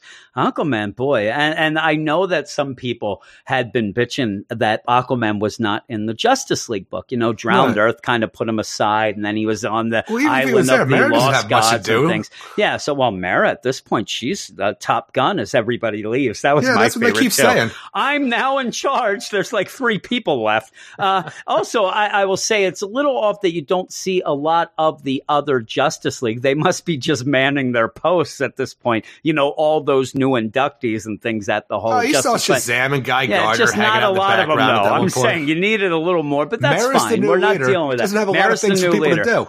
No, uh, but yeah, so you have Aquaman out of the book for a long time, and even when we started, he really wasn't in it. People and Scott Snyder kept saying, "Don't worry, he's going to be here. He's going to arrive. He's going to do some things," and then he shows up as a cliffhanger that looks like he's the worst. Say hello to the bad guy. Hello, you can count on me to Aquaman's. But yeah, I fully think when when he says, "Do you now see?" Why I did this? Do you see the scale of the war as it should? Your old friends race here, but they will not like what they find. Huh? So I must ask you, you know, will you fight Huh. alongside me? So either it's so either it is that the anti-monitor has something else involved and whatever, or it's that Aquaman's playing along until he doesn't. We'll see. I, I would hate to think that he's a bad bad butt, Eric. I, I like I don't know. Aquaman, It kinda and I don't think me. he would do this. He's still pissed that Mara killed him. That's all that he. Missed. It's such a weird idea, though, that we have the anti-monitor here, who has been changed ever since like the Darkseid War to bring him into the New Fifty Two. Because like I really miss that colossal, gigantic, freaking old anti-monitor. Because here Yeah, he just looks yeah. like just a dude with a big gun. I'm like the other one was so imposing. he was kind of yeah. He, I don't he know was why silly that looking gun to throws me off too. I don't know was why. so imposing before Yeah. the New Fifty Two. He was just this giant figure. When you saw it, you knew death and destruction were coming any second. This is just a dude with a cape and a gun. Like, I don't He's, a, he's a are. robot with Hanging a out. cape. I'm like, oh, there you It go. might as well be Caliber from freaking out Dark Batman and the yeah, it Outsiders actually looks like him a little. Uh, but yeah, overall, there's a lot going on. I really, really, until these zeros and, and me like almost like just giggle. And, and Japanese whenever, zeros, yeah. whenever am I ever going to be able to giggle at Pearl Harbor, Eric? I mean, really, but I, I it made me You giggle. monster. And, and I didn't want to giggle. It made me giggle in like kind of a wrong way of like, you kind of went a little too far. You didn't have to do that much. Uh, It's but like he's so, doing the Twin Towers. No, no, but even so, the idea that it almost seems like Lex is like, yep, there never would have been a Pearl Harbor if it wasn't for me. I'm like, I don't get that, but we'll see. Uh, and the future No, stuff, it's just it was gonna- kind of neat. It's just going to do what was always going to happen for different reasons. yeah, yeah, we'll see. But I don't think all I these other zeros are doing anything of different. I think they're going through what what's they're the all along. Uh, you even you see tell me that, that Cheetah, Grodd, and the, the Sinestro's construct zero here are just kind yeah. of trying to blend And in with actually, the crowd. I didn't even look. I'm look. Yeah, I really that construct. Like he couldn't just for once get in a real Not on my watch. No, no. So Use my hands. It's I- like a I do baby's see toy. they've already started bombing. I didn't even notice that that you do have the smoke coming from a lot of the the boats and things like that. So they've already started the bombing. So that's the deal. So that's not going to change. But yeah, you, you have this. The future stuff's neat. It gets a little wonky switching the hypertime bottles. That that was the thing that kind of threw me off. Where I was really into the hypertime being collected. I thought that's a real neat difference. It's a real neat progression of Yeah, I think it's a cool what an obsessed collector that the you know brainiac is he can't help himself he's there and you know if it's hyper times up for grabs like you say he's going to go for it i even like the little bits with shane uh, the stuff with kendra's getting Mama. real old and i like the you know the monitor and the world forge i like a lot of the stuff in here as a whole i like I it it's too much. it's just that that's the problem. It gets a little bit too far. If this issue was just, and, and really, if it was just John and Barry with the Justice Society trying to fight for New York, something like that, then I think we're we're talking great. Uh, but That could be cool. Even the stuff with like Batman and like Superman and all Yeah. in Kamandi's world trying to go through the different hyper times. Like that seems like a really cool story on its own. But then you're just Yeah. like, you know, killing the Well, page play you can do with that because you're telling Yeah. so much. And that's my problem with it. If you ended up having a full issue with the JSA and and Barry and John, we we could pretty much flesh out more of what's happening in the world with the Yeah. world war going on and how much doom is. And I think that some of that gets left behind. And the same thing, like you said, in the future story with the Trinity and Kamandi and then all that, it's just, they're very neat ideas that aren't able to be fleshed out because we go and, and all along we kept saying, you know, vignettes. hey, the, this stuff. And, and what's weird about it is, you know, I guess that Scott Snyder and Tynion, they want to get this story going and whatever, Yeah. but it's not the future and the past. You can have those on their own and still have the present later because we're dealing with hypertime and time like that. You don't have to have them all in the same point going because that's kind of the nature of time travel and all that stuff. When they come back to the present, then we can go with that. And I think that that's the problem. You, you end up having maybe Yeah, we you don't know, have to deal with to real time pages. in the past Yeah, what's no, going no, on not in in the the past or the future. So I wish Yeah. that they spent more time because those are the interesting things. Those are the really cool minute stuff. to the present. Yeah. So I wish that they would have, you know, done that instead of really having all three. I think three things going on at once is too much Too for much. a standard issue, and you don't get fun. to flesh out a lot of the stuff. I still liked it though. I still like the, the big ideas that are going on. My score is going to go down from the site slightly. I, I gave it an eight on the site. I'm actually, as I read it the second time, uh, and really concentrated more on that hyper time bottle switching and things like Right. that. I'm still, I'm going to go to a seven five. I still like it. I st- and I like the art a lot better this issue than I have. See, I've the been thing saying is, that the I, art. I actually think I, I actually noticed the art this time. I'm like, man, as much as I was pushing up Jorge Jimenez last issue, I'm not for thinking a some lot reason, what he's I didn't here. mind it this issue, and maybe it's because when you're in the past and the future at those parts, I actually you kind of have a little different look and things like that. But still, I'm not saying it's great, but I like it more than I have. But I'm going to go seven five. What would you go? I'm going at a seven out of ten for me on this one because I like a lot of what's going on. It's just not enough time to play with any of it that's happening, Yeah. and that really is a hindrance in my mind because I like all the stuff that's happening. It's just you don't get enough, and the art was a little bit down in my mind. But overall, I do look forward to the next issue. I just wish we had more time to play with these different timelines because it seemed like a lot of fun. But seven out of ten. Yeah, it seems like uh, my up on art and you're down. We're probably at the same spot now. It's just Probably. you know the, where we are. But that's that. We're going to go off now to some mail. Yo, it's mail call. It's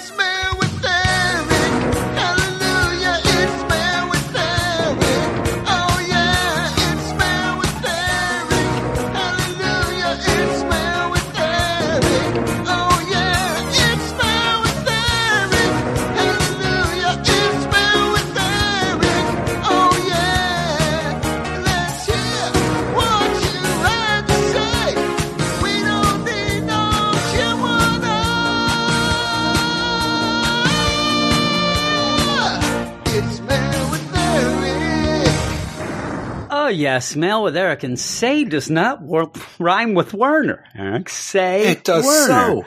Oh, does it? Well, now it does. If you want to be Does part of the mail, does this rhyme? I wish I had that still. Ah, yes. If you want to be part of the show, all you have to do is email us in at weirdsciencedccomics at gmail.com, just like Alex M did. And Alex says, Hey, Jim and Eric, I'm planning What's on up, going Alex? to Germany and finding this Nils guy. Oh, yeah? Sincerely, Alex M. So I have to hear how that went Does he want to better get ready for What a we- what we sex find him for? swing. Who knows? Uh, Nils, he, he ended up last week telling us that he was off to a sex cinema with his girlfriend's ex ex boyfriend, some I other know what that- ladies. there was a bunch of rooms and a sex swing, and yet I have not heard from him since. I think things might have gone awry, Eric. Things are out of trouble. Who knows? Ah, yes, but thanks, Alex. And I I hope that he has cinemas. fun in Germany, or as we say, Germany. Eric, Ruben is next. Ruben, Ruben, Ruben. says, "Hi, Jim and Eric. Did you both read Lois Lane number three this week? I No. did. I did not. It's funny because he should just be asking if I read it because he knows you read it. You review it, I and I think I that don't you think guys he talked realizes about we have a site. No, no, I think that he actually mentioned your review at some point on the Slack. So I did. And the reunion of Renee Montoya and Vic Sage was very emotional. I didn't know if it's panel. impacted anyone else, so it didn't impact you as much. Is what you're telling. Charlie, what are you doing alive? It's a long story. There's the whole thing. Oh my, that's what it was. I remember Yeah. that when I didn't read it. Uh, I'll go back to three. I mean, yeah, bitch can't they even get it through the door. pages. They, they show that the who they were. Oh my God, Victor Vic Sage is still alive. All Hmm. right, Oh, yeah, I, it was I- I- fine. it wasn't emotional at all. I read one or two pages of issue number one and I was done, never to look back. And it's just the same as Batman Beyond. Boy, when we stopped reviewing that on the podcast, I checked out. I checked out, I did. In Slack, everyone seemed fixated on talking about how disappointed they were by Millennium. I haven't liked the art in the Lois Lane series, but kudos to Rucka and Yeah, Perkins for that moment. I don't even know what it looks like. Renee legitimately reacted like someone very dear dark. to her came back from the dead. And in case you Muddy. didn't know, that is what happened. The, what was that? It's dark and muddy, just like Yeah, the sex great art in my swing. Just like my toilet bowl. I haven't Ew. followed Renee's progression from Gotham City detective to the question in sequential order, but I read the highlights in reverse order over the last year or so when I picked up 52 in Gotham Central and reread Blackest Night. That was by far my favorite moment in comics the last few weeks, and suddenly I find myself eager for the question book we've been promised. If you asked me two years ago if I would care about a question book, I would have laughed at you. Go figure. I hope you enjoyed it as much as I did. Regards, Ruben. So Ruben hopes that you liked it as What much we need- I What reading we. I actually really enjoyed this issue of Lois Lane. I haven't liked the series Yeah, overall, but I thought that. this issue number three was pretty good. The whole thing, though, it's like we have Renee Montoya question, and then it's revealed, oh, we have a Vic Sage question. They're reunited, but nothing's been explained of why Renee Montoya has become the question in this because we never saw her as the question before this series. Uh, Like, Yeah. you know, in this In whole this new continuity. continuity after the new 52. Yeah. Yeah. So it's you, like, you oh gotta. my God. They're back. Am I? You, eh, you got to just, I guess, from now on, it seems like She's they're hanging playing out that with there is Batwoman. no continuity anymore, and there you go. Uh, but yeah, the the thing is with that, like I said, I haven't been reading it. I will not read it. I, I'm not going to be one of those guys who will say right now, well, once it's in trade, I'll pick it up. I'm never reading this. I know it. I, I'm not going to lie. Gotta get on that Scarlet I'm Spider not, Man. I'm not going to lie to myself and say I'm going to read it. I saw two pages, read it, hated those two pages, and that's all I needed because we weren't going to be dealing with it ourselves on the podcast. At that point, Simon already said, I'll review it on the podcast if you don't want to. I'm like, it's all yours. See, there you go. So I will on. miss out. I will miss out on all those moments. Manship's next, he says. Well, Michigan went and did it, Eric. They went and did it Did they? they just passed a law making flavored vape illegal.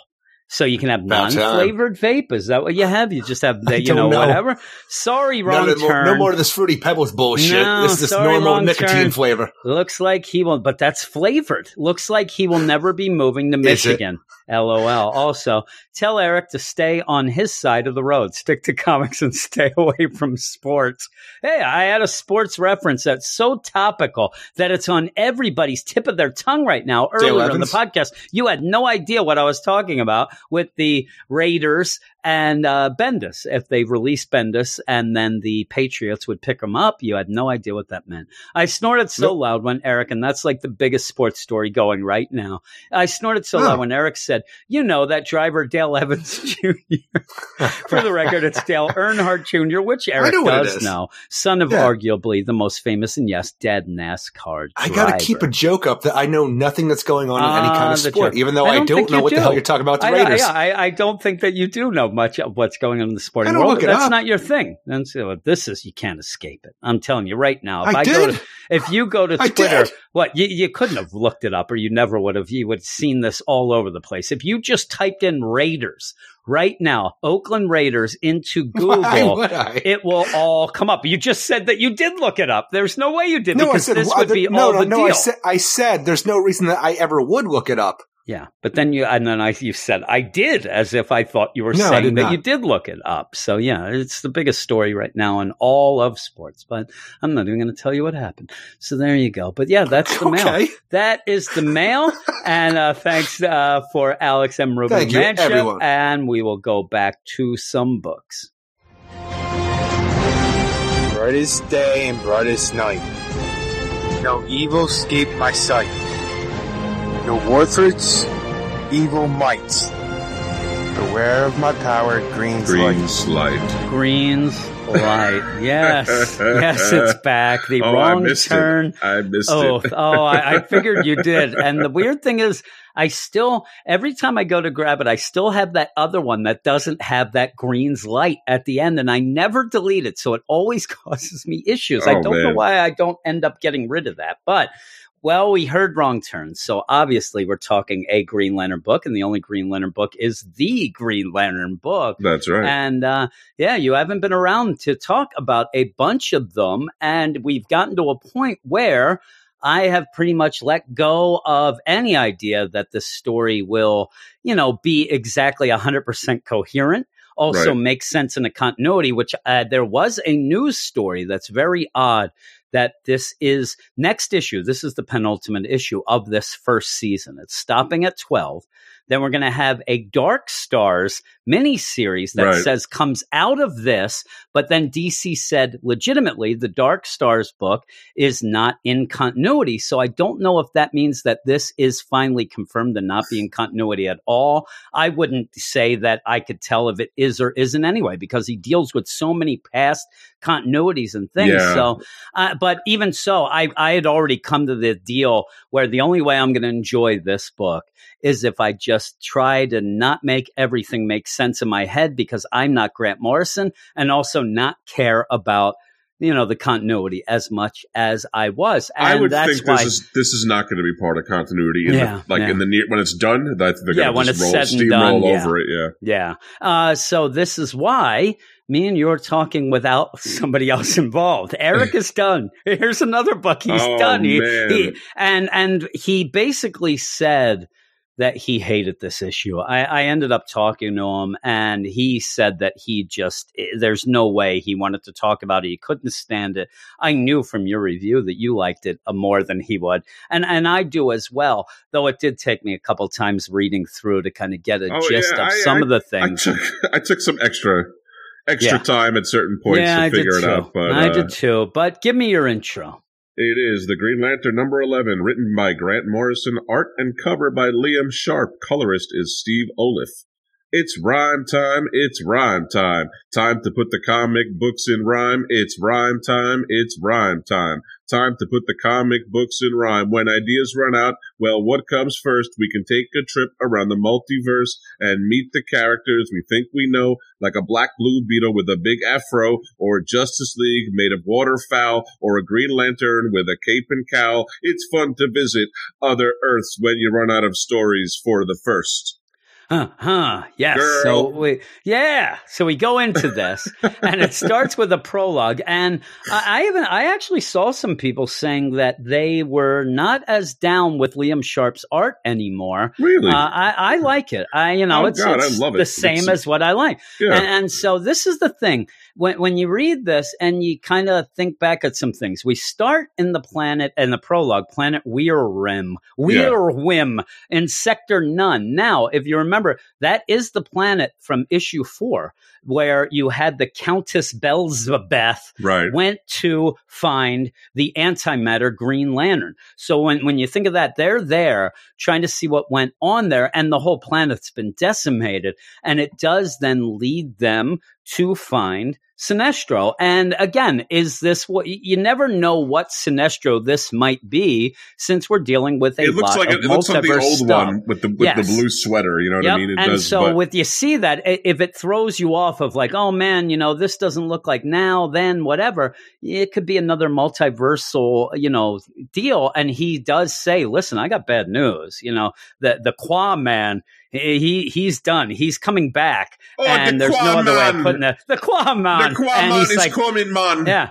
And he's just basically, you're all going to die. So that sets that up. And the Quaman that we saw from way before, I mean, this is trying to tie some things together Yeah. as we come to an end. And some of it does. Like I said, this is a planet we were on before. We saw the insects, all I that love stuff, the way and now and they're how dead. it looks like an apple core. Also, like it's Yeah. been it's been all sucked Oh, dry, yeah. and it's It literally like like a piece of too. fruit or something like that. Yeah, it's cool. That looks awesome. And even that panel where you see the Green Lanterns on the bottom flying towards it just looks great. Yeah, and again, good. Now, Is it that important which Green Lanterns are there? Not really. I don't but think it's so. there to throw some, you know, flavor to it and They things put, like that. they It put is some familiar fan, you know, fan Yeah. favorite guys, Stel and the the bug guy whose name I totally Yeah. forget. So yeah. uh, I, I just sit there and I'm like, there's RoboCop, There is, Yeah. you know, stuff like that. But it is kind of neat where they did send uh, a couple lanterns that don't have emotions to go and see a decimated planet, uh, as was explained then. Of hey, you know, Stel doesn't have emotions, and then you end up Uz says I'm sent because I only have one emotion, and it so I won't have to go through trauma counseling. And I thought Right. that was kind of a a funny little thing. But yeah, they end up, like I said, they end up uh, detecting antimatter. That's where they run the Sinestro, and Sinestro just basically says the Quaman's coming, you're dead. Well, then we go off to Earth 15, and when we last left, the tangent lantern had ended up, you know, having her lantern broken. She's getting very old. Hal puts her in pretty much a cocoon, you know, of a construct, which Batman then adds to. And I think that this is an well, important is part this that is isn't Green spelled Lantern much. Batman. That's the thing. Yeah, yeah, Green Lantern Batman. When he ends up adding on to this shell, this cocoon that pretty much Hal does to make sure that the tangent lantern doesn't die, I guess that that is also a bit of machinery that is going to bring her back to full power and everything because by the end she plays a big part at the end of how they defeat this golden lantern and I really thought that there was not much of a progression to that. That actually kind of threw me off a little, but you do get how and the Batman Lantern, you know, trash talking each other. You get, you know, talk between. I actually think, if you ask me, the Batman Lantern talks a lot like a Neil Adams character. We had talked, we had just Kind as, does, you know, behind the scenes yeah, deal. yeah. He's always angry. Now you end up with Zundernell, who gives his little oath uh, that ends up, you know, rhyming with his name at the end. He has his own rhyme time. Yes, at the end. And basically, he's here to say, hey, you know, I'm a prisoner here as well as you. I have the cosmic grail. Uh, it, you know, it's damaged, I guess, uh, but I'm collecting all these multiversal Green Lanterns because shit's going to happen soon and we're going to have to fight. So I'm gathering an army. Now, as this whole issue goes, you get the idea he's insane. Yes. There is no such thing as what he's saying. It looks like his his lantern is destroyed. It, it's cracked. It's all messed up, and he's just collecting lanterns because he he has gone insane. And in the a matter of deal, you end up even bringing in Don Quixote, who that's what he seems to be. He's going around fighting Green Lantern windmills, thinking they're giants. It very, seems very with this. weird. Yep. So it, it just goes. And yeah, you have some different things being thrown out there. He ends up on this world that the people left. They ended up giving him this multiversal, you know, device that he can see and talk through the multiverse. That's how he sent out these distress signals Yeah. and these lanterns came. I'm telling you, there there is a story here. Boy, you have to get through a lot of stuff. You have to you really strip away a lot of just nonsense dialogue and things going on because the, you have these things going, and and that's fine. He ends up where you find out later he's a little insane, whatever. I don't know that that's fully the case. I think that we might find out that maybe he wasn't as insane that he's I, letting I on. think he might be right about an impending disaster, but Yeah. It, it's not right to kidnap people from no, around the world. no, that's you not know? right. I think that what he seems to be trying to do might be what is needed by the end, because even at a point you see this, you know, the cosmic grail, this big lantern, it actually seems to be gathering up energy after they left. There's weird three panels, at very like Watchmen or Doomsday Clock esque panels, Yeah. where you see it smoking, then it's not, and then all of a sudden stuff is, you know, all these green bubbles are either coming in or out. It's hard to tell if they're leaving or going in. Maybe it is they're I, leaving. th- I think Actually, they're see leaving because it shatters. Yeah, and it seems like that would be like some sort of energy leaving it at, at a point. I don't know. Um, but yeah, he has all these lanterns captured, and you do see, you see like a Alan Scott's there, you see a Kingdom Come deal. So that that's kind of cool. and you see the but du- all- the dude lantern who I've never known before, but Grant Morrison Yeah. always likes to seem to have a dude character. Like Yeah, you know, yeah, he has he a dude that. Superman. He's Yeah, got a, he even- dude yeah. everything. You he know? even gets the, the his own. They they end up giving you a lot of these lantern oaths, all this going on, but all this is going on as this Qua man is kind of coming to life and kind of starting to cause a lot of problems. That's what when Sinestro had said that on uh, the Weir whim, that's where the Quaman comes through them by the end. But also in this, you end up where the the Golden Lantern's going to end up saying, "Hey, you know, you're going to be more of my knights. I'm I'm going to have you sleep as well until we have this problem." Out of nowhere, Hal gets saved by Earth 11 Carol Ferris, Uh-huh. Star Sapphire, who then says that the plan to beat the Golden Lantern will be to go through love, which actually I thought it was going to be her doing something with the, the Star Sapphire stuff. Instead, it looks like the Tangent Lantern brings to life the Golden Lantern Squire, Yeah. who then says, I miss you. You know, we used to have so much fun, which then makes him sad. And then it seems like that's the way That's they can it. defeat him. So, I'm like, so what really, the heck? sadness is how they won the day. Yes, By- they because made the his, Golden his love upset. of him, but yeah, he's upset now. That lets him drop his defenses, where then all the lanterns that were out in the multiverse come to save them, including that prism.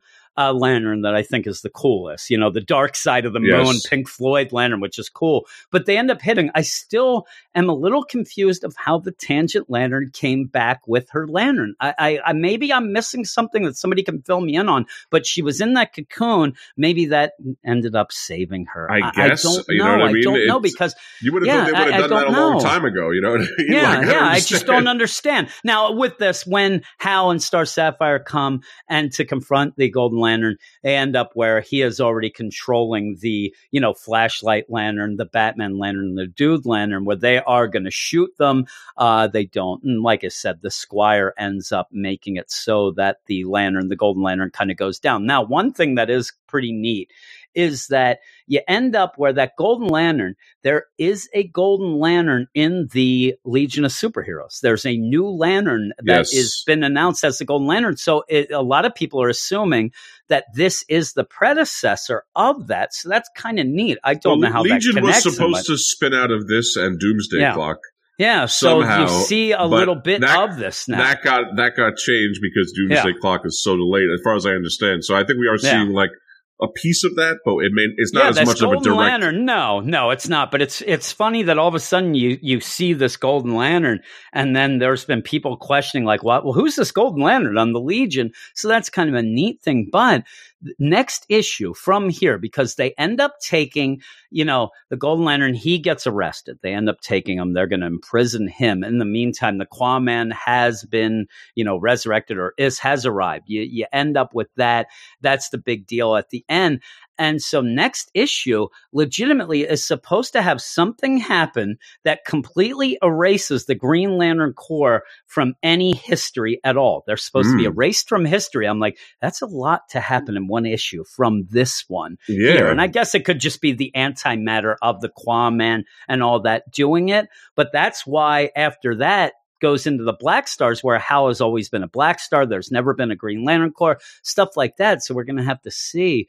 But yeah, by it, the it end, sounds you just somewhat have. in- interesting, and like I did like the little tease. I liked seeing Qwa-Man Yeah. bursting out with Stel yeah, he is all bursts out. Yeah, up. with you know? Stel is all screwed up. He Uh, looks dead. That, but that- yeah, that's a cool scene to me, and you know, it definitely makes me interested in what's happening. But this was a kind of difficult issue to it was difficult to get through. understand. Yeah, it was. It was. Now needed- at the end, two reads at least. Yeah, at the end when it says Hal Jordan has 25 minutes left to live, the countdown has begun. That's a pretty cool ending to go into this last issue. That we have 25 minutes. Let's he's got to you know stop this all, and obviously I don't think he does the way it's spelled out. Yeah, Uh, but we'll see.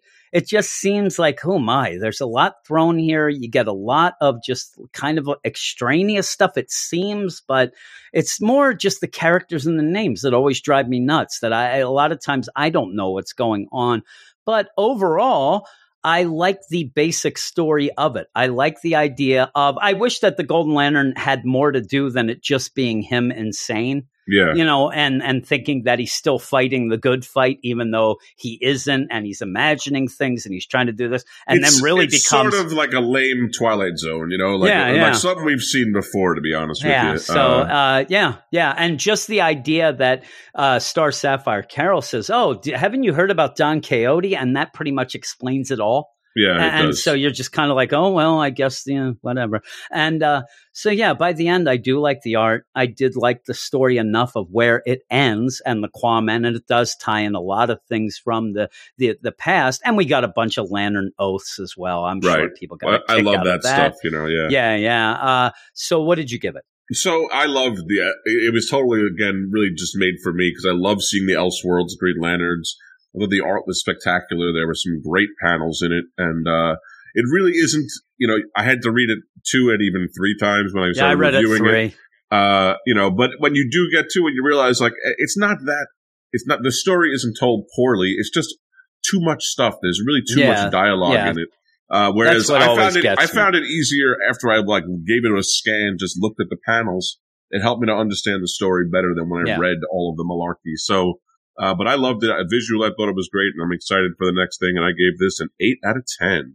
Yeah, I'm gonna go seven five. I, I, I like the art a lot and all that, and even at even at an interlude that we kind of skip, where you end up seeing this big antimatter titan that seems to also be trying to find the Qwa-Man, and Sinestro Right. says that they're the border patrol, and that's not explained. And you know, you have that going forward, but hopefully. We'll end up where this 12th issue that ends this first season hopefully like it's one of those where it'll open our eyes to all the the whole series and make everything make sense and make better also i, I do see also we where hal and carol ferris of these different multiverses almost decide to knock boots Yeah, because you know we don't have the hangups that we have with our counterparts in the our regular universe you know we have no baggage let's get and they decide not to I mean, it, the, it's even the fact that they funny. said that was silly. You know what I mean? 'Cause it it's like, was silly You guys have It- seen multiversal counterparts many times. You know that you don't. Yes. You know Oh, this I isn't know. like And even living even fantasy with, that, with it just seemed like it was like where you had Grant Morrison, and one of the big complaints going into the series was the Hal Jordan and the Green Lantern Corps book ended with him going and, and making things better with Carol, and then this series started, and Carol's like MIA. You have no guy, and then all of a sudden, this is his solution: is the Earth Eleven Carol who might want to get with Hal because they don't have baggage. It just seemed weird and out of place there, and things going on. And and also Carol's dialogue did seem disjointed at times where she'd talk and then change. Like by the end of the dialogue seemed odd, but I, like I said, I still like it. Like you said, if you read it a couple times and you think of just the basic story, uh, I think that there's something there. It does get a little confused as it goes on, but see, we're we're a little more positive. Eric, I think, was going to give it a three. He said so. He's out. He he is out of the deal, and it's just me and you. But that'll be the end of that, and we're going to go on to something else. I'm not even sure. Now here's Eric, and he's talking all about DC. Now here's Eric, and he's talking all about DC.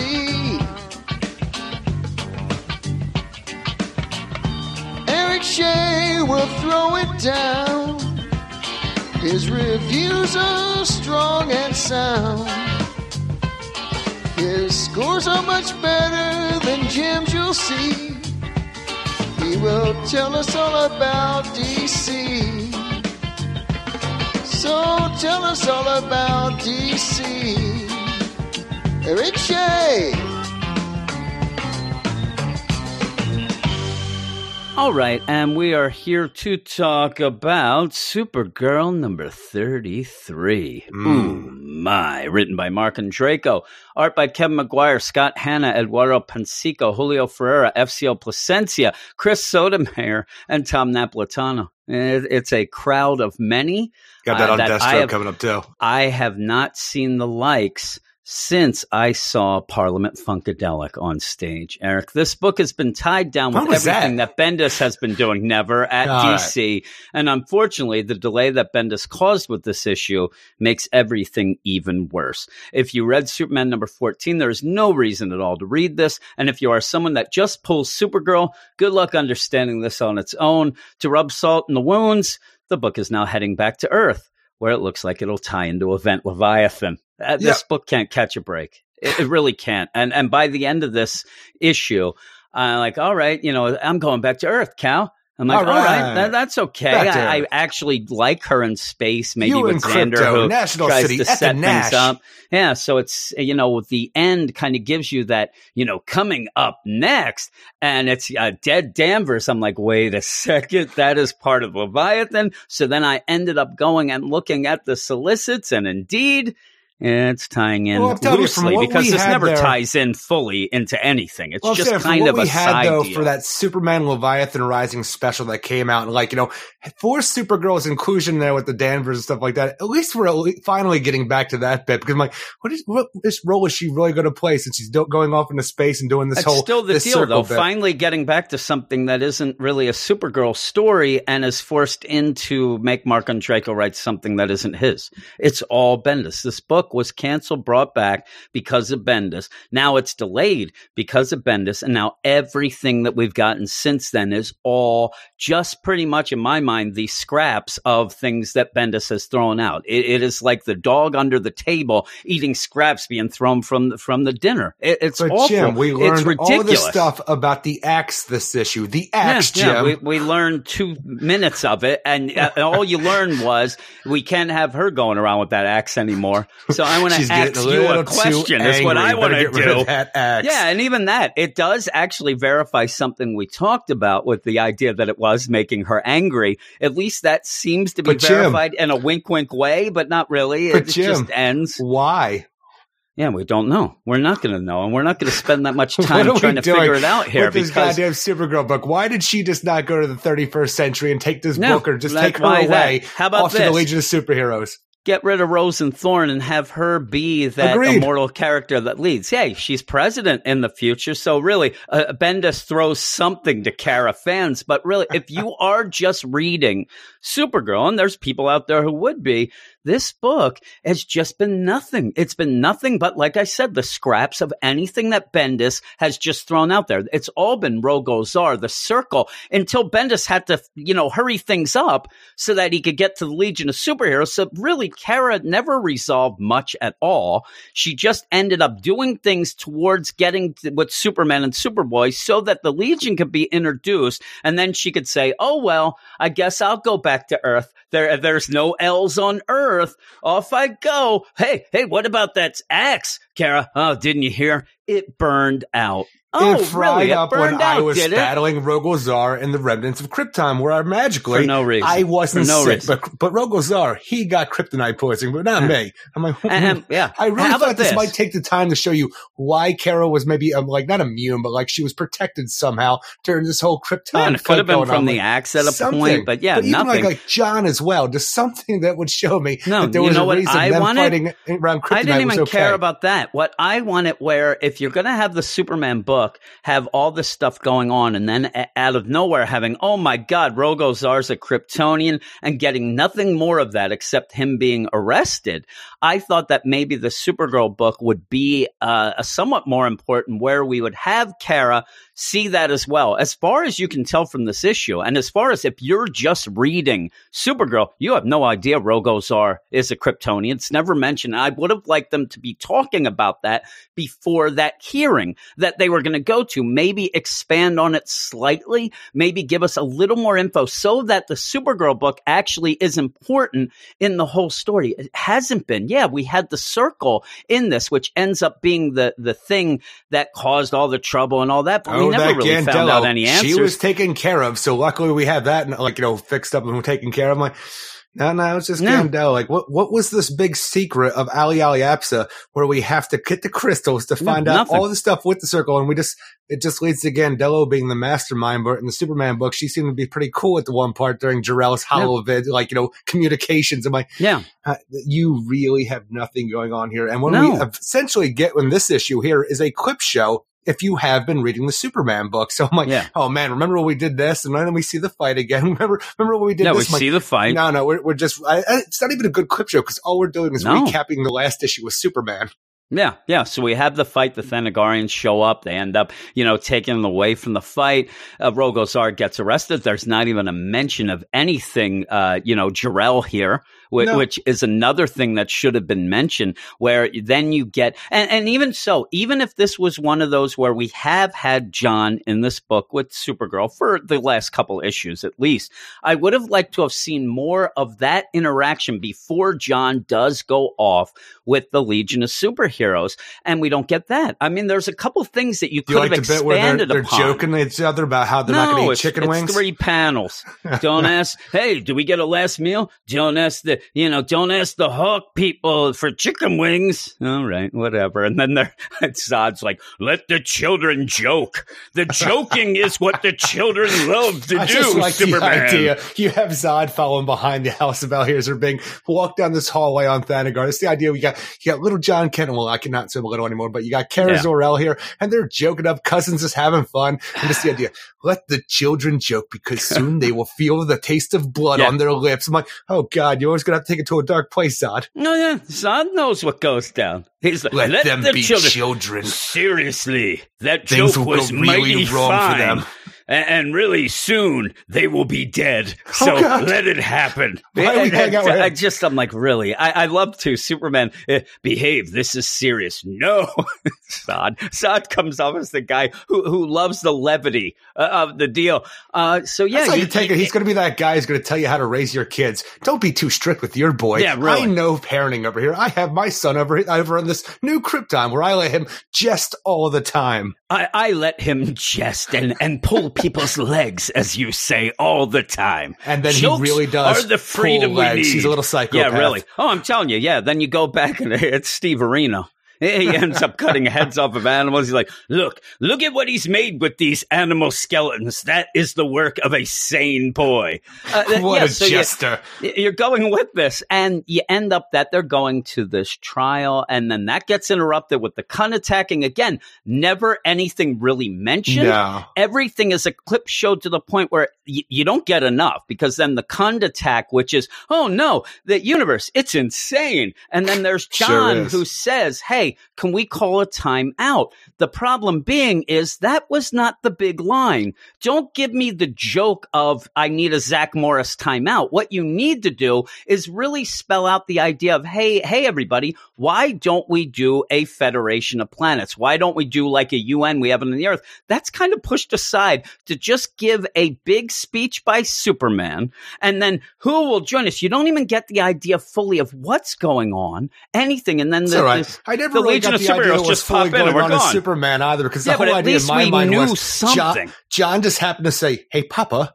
United Nations. Yeah. Superman put on a big rah-rah speech, and for some reason, the, the Legion of Superheroes came back a thousand years to say, John, John Kent, little Superboy, you are the man that created all this United we Nations. got that, though. What a genius. Yeah, at least we got that. Here, you don't even get that mentioned. So it's just Superman saying, Hey, everybody, we got to get along. Do you agree? Nobody says anything. I don't think it's working. The Look, Legion of if you- Superheroes if you come look, though, and just Jim- say Unity Day. They don't even say that. You only get the idea of John leaving when Kara ends up talking to Xander. You don't even get to see that. I mean, at least give the people the doing this. group shot, though, you have a better looking Atrocitus here than yeah, you you did in do. that Superman and it is and Atrocitus. also, That's the only thing. On the far left side, you also have ET, the extraterrestrial, there for some reason. Yeah, yeah, there he is. Also, I thought that I'm like, why is Gandello there? It looks like her right Ah, now. that's just a Trillium Collective guy. Yeah, but but really, All those is it crystalline people look alike. Is it a Trillium Collective guy? Because in in the matter of fact, we're told the next page. Now it is a little bit later, but that should have been Xander. He's Yeah. now the emperor of the whole deal. Maybe he sent that. well, that's you at know, the one point too in the Superman issue. We either had a guy who was real drock, uh, doxed, or we had freaking Xander. That I'm like, I don't know, all those clones they look And, alike and to me too. How if, do you you- like if we want, if we really want to go, you know, full out, you got the ET. I mean, we we have to. We'd be remiss if we didn't mention that Alf is right there. in the front. There's Sure Alf. He's there. Hello, Willie. I'm like, what? What the hell's going on here? But yeah, so you're, Gordon you're Shumway, Jim. you're Gordon getting- Shumway. hey Willie. You, you end up with not enough of anything and, you know, just too much of nothing because it is a issue that basically is, all right, let's just tread water until we get Kara the heck out of here. Now, like you said, one of the big things is as they were going, she had Rogol Zaar's axe. It seemed to be making her angry. It burned out in the All fight right. and it's now not making her angry anymore. And she feels more human. And That she says line that to her cuz. so Yeah. much. Why would she say that she feels human and not? I think it's they just because say she has been one point. kind of just, you know, saying that as a person. But she's and not just human, because she lives on Earth now. Eh, I mean, she's like, I. They told me to act more Kryptonian, and then she died. Eric, you know that that's the joke there. I, I think. But, But, yeah, um, so yeah, really. So all of this going on. You, you don't get anything. I I mean, really, this book is handcuffed like by Brian with Michael Xander? Bendis nonsense. You get that with Xander, and she's like, "Hey, what's going on?" And he says, "Hey, now that my mom's dead, I'm now the emperor. Uh, Which you know, I weird didn't for really the idea want that to you have a do it." Kaluan to be the emperor of the Trillium Yeah, Collective. I don't mind. It's just a thing that they're saying is it's temporary. A And even the idea, temporary. he he was one of the people that helped to like you know he was in line with Supergirl who went after his mother, the Empress. I'm like, Yeah, there's a lot well, of, thing like, is, I'm not so sure. here. Well, that's also the thing is now that she's dead, we don't get enough info. I'm guessing that they want to get a little away from that old Gandello because uh, since she caused so much problems. So him being that maybe that or the whole thing is he was Mark trying, but Andreyko saying that he wants to get rid of this old Xander thing now that we're going back to Earth. All right, we yeah, got, we got yeah, to get rid of this stinks green because dude. that seems to be the only thing that I like that he had done because that wasn't tied into everything else as much. I like that character. He tries to set up a date with Kara, and they they end up losing their up transmission like gone. all the times you called a girl looking for a date. No, Uh, they answered right there, so that's less than what I got. Plus, They it hung up. usually no, no. Usually, it ends where I get a knock on the door and I get a restraining order afterwards. At least you know the Come Xander's not getting that. Yeah, if you really. have one flaw, Jim, you come on too strong. Yes, and, and if I have one flaw, and if I do, Eric, it's that I am too much of a perfectionist. You end up with Superman with, with his his knee up, looking at the sunset, going, "All right, hello, Kara, how are you here doing?" for an hour Yes. waiting for someone to walk up I'm behind me to see starting me to in this pose. You know, I might be Superman, but I'm not a god. I'm starting to cramp. Hey, Kara. Look at this I- ass. yeah, really. Hey, Kara, what's going on? Oh, you know, I'm not as angry anymore. And boy, that speech Good. you had really did make me inspired. You know, John leaving, that's crazy, huh? I think I'm going to go back to Earth and see what's going on. Let's go. And then you're on Earth, and she's like, the yellow sun. All right, we're home. Next up is Event Leviathan. I'm like, really? Really, why is Kara in a book that is the, you know, just the cast off of anything else that Brian Michael Bendis is doing? This is nonsense. Uh, you know, Supergirl fans deserve a book that is more important than just being a clip show or a setup for something else. It, it's, it's infuriating to me. I love Supergirl. I have enjoyed the book at points, not so much other times, but at least it was always its own book. It has not been its own book since Brian Michael Bendis came, and then it was, you know, like I said, it was kind of canceled, just put on hold, and then Yeah. brought back with this. There is no and reason ever for this since book. then, it's been put on hold. that- yeah, even really, though it the has. series continues. Yeah, it, it's ridiculous. So yeah, that that's that. I, I don't want to waste any more time with what is a cast off deal. And I like Marc Andreyko, and and really, Castaway? I'm going to give a, What a I'm going to give. I'm going to give a score for this. And Oh, yeah? I think Awesome. that well, I'm saying I think that Oh. Marc Andreyko does a great job here. He doesn't get anything to do. He is so, you know, pushed into a corner with this, and yet it's still readable. It's just everything we've seen. This delay makes it even worse because now it's just like, you know, when you have it, if you, You haven't seen it, it's new to couple you. of weeks, folks. Now Yeah. check it out. A Yeah, clip the- show. The if you haven't seen it, it's new to you. It doesn't work because we've seen it, so it's not Yes. new. And so And I didn't like it the first time yeah, around. It's nothing. So uh, because of that, I'm and I like the art. I'm giving it a four point five Yeah, it's out of ten. It's it's unnecessary. It's completely unnecessary, and I wish it would be something that was necessary. What would you give? I agree. 3.5 out of 10. Oh, like you said, the art's okay. It's not great though. And what it's just, what it's showing though, it's just, I'm like, this is a worse version of stuff that I already saw that I did not like. So I'm like, you, you told me nothing. Even the stuff that you could tell me that was an aside of the Yeah. Superman bits. Like what, what was up with the axe? Why did it make you angry? Where did it come from? Now it's just burn. I'm like, you did nothing with your panel Yeah. play here. And at the end, I was like, all right, maybe Leviathan would do something, even though that main Yeah. book isn't doing anything. No, so we're gonna find out all about that. But let's move on to the next book.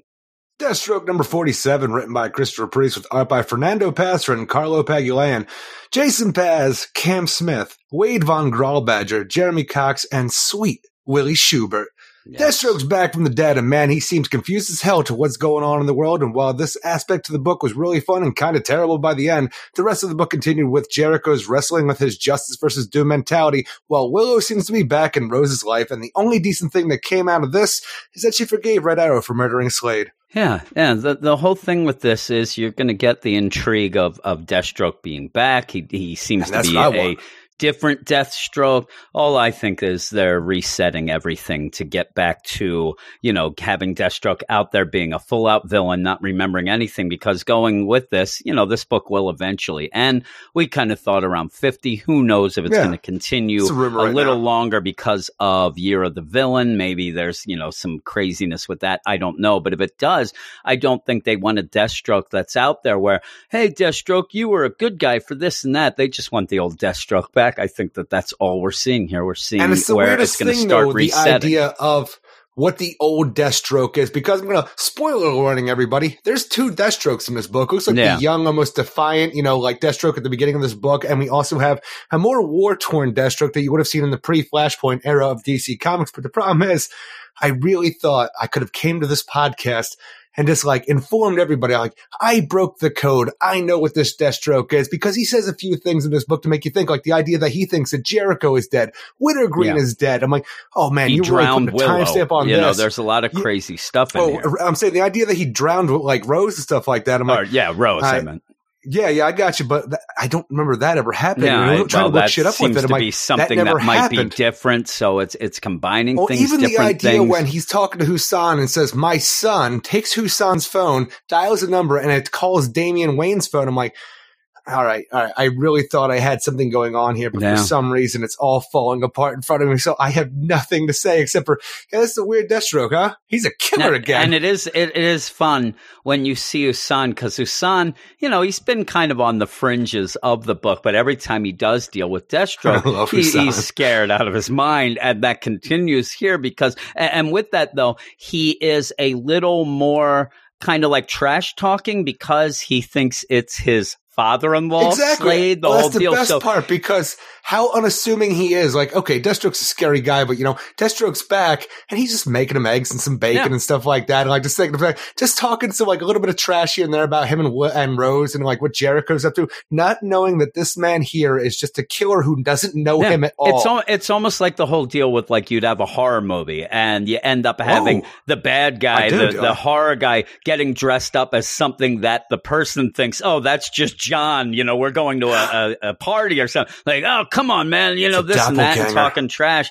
And uh, you end up them finding, you know, like, don't say that. Get out of there. Like the whole time you're like to a son, like, get out of there. You, you, you're going to get killed because Deathstroke is trying to figure out, you know, what's going on. This isn't He's the like, same what day deal. What year is it? Yeah. Because and it makes so sense confused. for Husan because he just came back from the dead and he said, Yeah, you know what? You, your Yeah. brains are a little your scrambled, I think, when it comes back that. So it makes complete sense. And until Deathstroke just says, You know what? You know, where's Isherwood? I need him to start working on stuff. What? He doesn't work for you anymore. He found God. He's up in Canada. Oh, so you're the Isherwood Ish now? born again. Yeah. But I don't really do No, much for I- you anyway. I don't work for you work anymore. for you. Okay, I don't need you. And then just blast him Oh, out of the, the deal. And then by the end of this, it does look like he shot him, like killed him. So we'll have to like see how that thing, is. I'm telling you, when I'm reading this whole thing and I'm I'm seeing Deathstroke put the pieces together of what he's doing here, Slade was, because he's even more scarred up, and older looking Slade Wilson, Yeah. and the idea that he's like. When uh, we, he's going through and is putting the piece together, and he says, "Son, I need your help." Raven transported me. It looks like lo- to Lower Manhattan. This whole thing, this wit- it's the witch's fault. And I thought to myself, this really does for everything that's going on. The idea that Jericho is dead and w- and Wintergreen said, like, really thought this was going to be like the 2003 Geoff Johns Teen Titans run, where all of this stuff was happening. Where we were dealing with uh, Rose, we were dealing with Jericho being and dead, and Wintergreen dying, and we even had uh, Raven coming back to the Teen Titans. At that point, I'm like, oh man, this is going to be it. But why would he call up Damian Wayne? And even Yeah. calling up Damian Wayne, and the whole idea of the way Robin takes it, saying Slade, is this some kind of joke? You know, I'm like. This is something in my mind that Robin would like, you know, track the call of that and get right on top of because the idea, you know, they've been wrestling with the idea that the Teen Titans killed Slade, you know, and so him Yeah. being alive, this is this is clear. This is a, a clean slate, is what it is. Well, and, so and like, even is it a clean slate? Did you say? Eric? say Uh, one one of the only things that is kind of like maybe intriguing where things are a little wonky with Damian was we did have that whole arc of figuring out if Damian was in fact Slade's son. his son, man. And I know. Uh, yeah, and so maybe he's actually Son. a combo of another reality, things like that, where that was the case. Maybe we find out that that's a little thing that he actually does think that he's Damian's dad. I don't know because you are I playing with this crazy weird ideas stuff. about Flashpoint and stuff like that. I'm like, we have Thomas Wayne over here, and you know, in the main universe, why not a freaking Flashpoint? But that doesn't make sense for what we have here either. So it's Yeah. like, even by the end, though, I really thought that this was going to be a situation where this was a pre-Flashpoint Slade, and at the end, when we have the young, you know, the the good guy Slade Wilson, like, this With is going to be almost like a Superman reborn situation where like the two ma- like you know halves are going to come together to make the whole, and I'm like. Yeah. But I'm not sure anymore because things just seem like they're thrown all over the place. Even Yeah, the idea yeah. though, for everything that we have dealing with, um, you know, this weird Slade and what, what he thinks is the reality that he's living with Jericho being dead, Wintergreen being dead. He still has the memory of Isherwood though. That was a new thing to this series. So it's a weird Yeah. thing. Like Well, I- I with him did like making the the, icon idea. suit.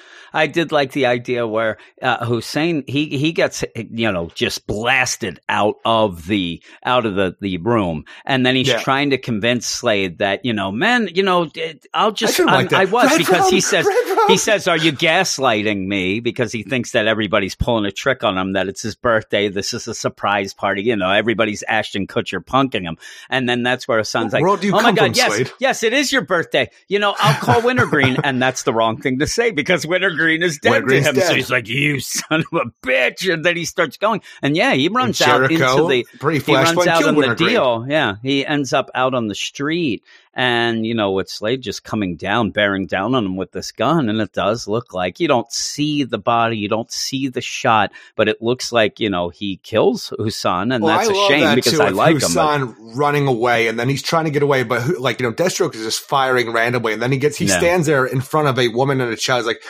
"All right, come on!" And when you see the blood splatter then on that woman's like sleeve from next to Husan, there, I'm like, "All right." That, that's very clever. That's a, that's a cool way to get rid of the whole idea. Like you, there, that might be blood splatter, but we have been doing a lot with this whole, like, you know, Yeah. the fake bullets that do like paralyze you and shoot that blood capsule kind of thing. And this, like, uh, this Slade, he's not from here. He might not know these things as he's putting he on this Slade's costume or whatever that it is. gun. And Yeah. the the other deal, I don't know. The spray comes from a weird angle too. Uh, you know, he is standing right in front of them, and then when the, the shot is fired, it is only getting her one side, as if he was shot from the side of the head. I don't know. We'll have to see how it goes. But yeah, I, I would think it that paralytic uh, bullets that they have Yeah. that he ends up shooting them, and it looks like blood. We haven't seen much of a spray like that, but I guess if it did hit him, the, the actual paralytic blood, and maybe that lady would fall down because now she has it on her, but that doesn't happen because you go right from that. In the meantime, you also have Jericho, who did get the offer from Deathstroke, and he is able to have pretty much the super powered icon suit that is, you know, powered by, you know, a droplet that is ending up almost like He magic the, the way it does it. Yeah, he is himself. the deal. And he is going around pretty much And not only trying that, to be a hero. it's, it's enhanced his whole mental like ability. On top of Yeah. the body hopping and stuff like that, he can have telepathy, like tel- telekinesis, and all this. It has enhanced everything he can do tenfold. On top of have not having to need the icon suit and just trying to go and do the right thing around the world that he could never do without this Yeah. whole you know power that Lex Luthor gave him. But like. You have the whole idea as well that he did kind of brainwash his boyfriend last issue to make sure that he stayed in the picture. So while Yeah, you're doing a lot of good here. Jericho, yeah. you still manipulated your boyfriend's mind to keep him in the picture. Yep, and and the the funny thing is, Husan tries to call Jericho to you know maybe come and help him when Slade's going you know ham on him, and he doesn't answer the call. Finally, Screening Jericho decides that he doesn't need to answer every call. That's that was the problem. That's why his boyfriend was leaving because there was too much going on. Now, finally, the one time he decides, yeah, you know, I don't need to take that. You know, Husan, what is he gonna have to say? And it might have ended up getting him killed. Oh. But in the meantime, you do I have Jericho going around as a hero. He did get the whole icon deal from the gift, from the offer from Yeah. Lex. And uh, the the funny thing is, is in this he's using it for good. I mean, he is a little over the top. He's a bit more violent, but that that would be what he would be anyway. But he's going through town and basically telling anybody who's being a piece of crap, "You- you get out before I kill you. You know, I'm the be all end all. Get out. And it's funny because you pointed out that in the Justice League when we had both the Team Justice League, Team Justice, and then Yeah, hashtag the Team Doom. Jericho, yeah. Jericho was in both.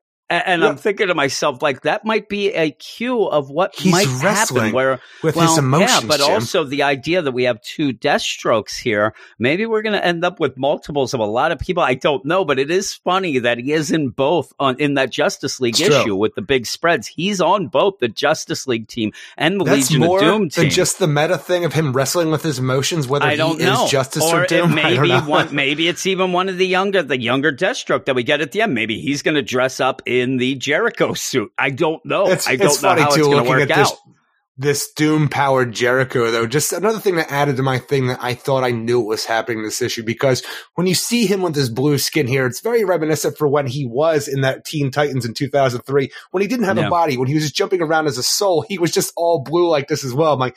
I don't know. You're trying to sell Yeah, me you anymore, made a deep Priest. dive in that DC universe, Oh my God, did I trying to figure things out, and you were running into dead ends. Uh, you know, and that's the problem. And that's not the problem, but that's kind of how Christopher Priest has run all of this, where you have six clues, five work out really good. And then you get that sixth one and it throws a loop. Like you said, even the idea that this, you know, older, you know, war torn slate at the beginning with his son knows Isherwood, that throws everything off a bit. Yeah. You know, you could you could just Kind go with a full out you can deal. you kind Yeah. of justify that in his early life. He did know an Isherwood as well Maybe. that wouldn't comprehend, That like we uh, just co- never compromise knew that. the rest. Exactly. But we have seen that he was with him a little longer being a tech guy. So that's a little up. But when he calls Damian and thinks it's his son, that is, and, and that Yeah. is definitely to And me a Rose. full out, a full out wink, wink of the, you know, the arc that we had with Batman about Damian, whose son Damian was. I think that that is something where, uh, that is pulling out and we're going to see what that's going on. In the meantime, I really don't want Willow back. I really don't. We dealt with this Willow forced stuff.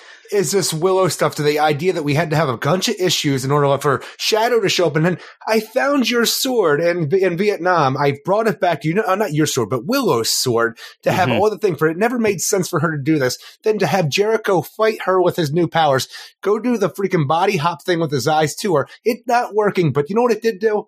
It did It open her mind her to Willow mind. again. So I'm like, you Open had your to mind, force Willow. so Yeah, much for just- this yeah, Willow really bit that nobody And I, wants. don't, I, I guess maybe it'll tie back into something, you know, maybe as an idea, but nobody wants this. I, I don't know why you're going back to Willow. That's the one thing in this. There's a lot of intriguing but things it's. Willow. Uh, who's but been Willow, I don't not need even- that. She's Yeah, been good overtaken with now. Jericho's goodness.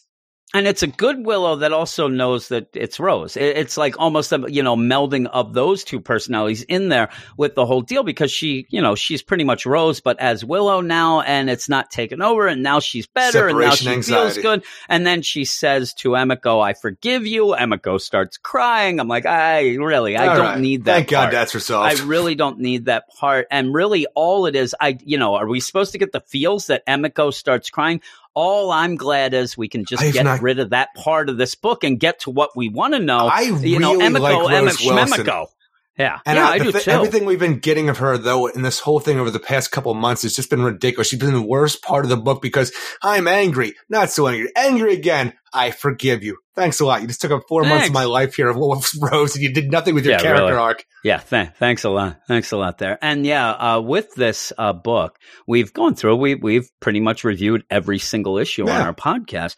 And the one of the big things that's been you know most consistent has been the art. It, it's been one of the better things. And we don't get a lot of issues where we get a really big art team like this, which only says to me that things were kind of changed to go a different route to maybe finish up uh, earlier than maybe Christopher Priest thought when he was writing this. It just seemed very odd. Now, in the meantime, you also start with this whole deal with this couple, young couple getting shot, and, all, and I'm like, I really don't care about That weird bookend of the idea of a guy sc- uh, fooling Yeah. around with a girl in the backseat of a car who gets snuck up on and killed by supposedly a meth, you know, cook. And this was a meth Yeah. like dealer who like kind of maybe stole some stuff. But the idea though, I'm like, I'm looking at this opening scene that really means nothing until the end. But No, My- until the end. I, I wish that I was able to fool around in the backseat of a car when I was younger. I've just Yeah? always been too big. You Like, like were you were you able to fool around in the backseat of a car? You being a man of small no. stature.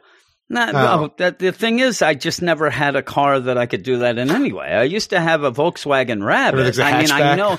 Yeah, no, it just it didn't have much of a seat or whatever. But I No. did fool around one time and ended up hitting like the parking brake at uh, what Oh, would no. be Campbell's Dam. That's a uh, Yeah. you know a a little deal for us in town. And the car rolled forward and ended up Oh, hitting God. those boulders that end up separating, so you couldn't go into you know the thing. And it ended up wrecking the fog lights. And my dad was real pissed about that. Just That's the my idea, only though, being able to get that. into the back seat of a car with both the doors closed, I can't comprehend for how big I am. I'm like, Oh, uh, wh- sorry where's it, my body going to go? And I how guess big you're gonna have And to also, find a How's hotel going to there, work for buddy. how small I am, Yeah. Jim? Oh, well, that's true. That that is actually something that doesn't matter. Back seat of a car in a a, a No, it plane. I does mean, matter, you're not Jim. escaping that. You're not escaping that bit of it. Uh, but yeah, so by the end. I was intrigued by this enough Oh, yeah, to say, the- the- "All the right, I'll though, see what goes on." though. But yeah, The wrap around the whole thing of this kid getting killed. We also have this detective working on the case where he's at the hospital later on because the woman's still alive who was during this whole shootout, kind of like, you know, p- putting out there a message to this drug dealer and anybody else who wants to screw with this uh, meth cooker. But then you have the nurse questioning the detective about it. And then you see like uh, young Slade in disguise as he takes off, you know, the freaking mask and stuff like that for a nurse. But I'm like, all right, so we're gonna have Slade Wilson on the case of finding out who the meth cooker is. Like that's such a weird thing for the- how cool is this the other thing version was. Is yeah, and and with that, like, when did he, you know, disguise himself as this? Why don't other people realize what's going on? He is And just there. But there- at one point, that this guy had to have come and said, "I want to talk to who's you know in charge of this," and somebody had to direct him to Slade. You would think. Also, Yeah. when he's like, "I'm CCB up the county," and then it's CCB Chief Cook and Bottle Washer. I'm like, I don't know what the hell you're talking about. I- I'm really lost here with, with with what this guy's saying. But yeah, no, just Chief and, Cook and, and Bottle this- Washer. Yeah, Chief Cook and Bottle Washer. I What? what Tell me means. what that means as I- I what know he appears to be a disheveled detective. You know, a, a sheriff. I'm like, I don't understand. CCB. I don't understand. Yeah, CCB. I'm like, whatever. And then you have TCB over here. out. Things have a funny way of biting you in the ass, and then he goes. I'm like, I know. And, There's such a yeah. weird bit for the whole idea that this, you know, this detective thinks he's talking to a doctor, and Slade actually tells him, "Look, if you're such a good detective, you would have realized that I'm a nurse." And you see the nurse badge on his smock there, but the thing Yeah. is, like, am I supposed to look at that or the name Tomlinson Well, I S? look, I'm like, I look S. I- Tomlinson. I couldn't find anything. Tomlinson, yeah, it neither could I. Yeah. I'm like, is that supposed to be the big important part of this? So I'm like, it- it's know. Slade. It's a young Slade back from the dead. That's the big important part. Don't give me this freaking close up of a nurse's Yeah. badge. And just the idea that he's there and this whole thing. Hey, Doc, I got to find out, Doc. Hey, you must not be a great detective. I'm a nurse and I'm out of here. Candy I don't over here. All of a sudden, he's like walking there. He's eating two pieces of pizzas pressed together, strutting his stuff. I'm like, I He's don't get what you're cans. giving me here. Yeah, really, he's doing that. Hey, watch the hair. He's yelling. Spend a lot of time my hair. You always go hit me in the hair. Hey, hey, you watch the hair. Yeah, it's all that. And I'm like, all right, he does have that cool hair. You But know yeah, that movie that's, too that's much. the dude. Yeah, so it's it's it's a it's a comic book. It is, uh, but yeah, I'm intrigued by some of the stuff. It, it's kind of a weird way that he likes to be tricky for tricky's sake sometimes. Oh, but that we'll see how this goes. Yeah, we'll see how it goes. Uh, what'd you give it? See, the thing is, I got a little overzealous when I was reviewing this book on the site and gave it a 7.5 out of 10. But when I was rereading this and realizing that all my theories were just going down the drain and that there was a lot of nonsense with Rose and Red like Arrow your life and even Jericho. what happened. Yeah, it, of- it reminded you of your life is what happened, right? Down the drain. But things Down started falling apart for me. But no, the thing is, I, I'm still really intrigued with the double Deathstrokes and the idea of this being a different timeline Deathstroke. All this qu- stuff actually really interests me. It's just a lot of the other stuff in the book I don't care about. But I'm taking my score down to a 6.5 out of 10 because I still really enjoy the art and I do look forward to the next issue.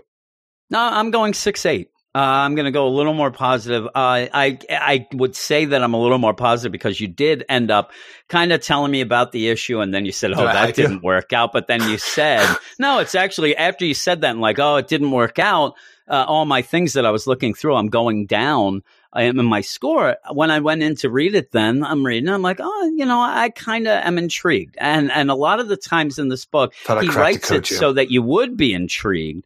But I was getting very sick and tired of it. I really was. I was getting very sick and tired of him just throwing things out there. Some of this stuff is what I might have wanted in this book 20 issues ago, and I think it would have been cool. If we would have skipped some of that other nonsense, this would have been pretty neat. Uh, so I don't mind it. Yeah, that, that was nonsense. Uh, but what really got me down and really shocked me, I don't know if you saw this on in the Slack chat.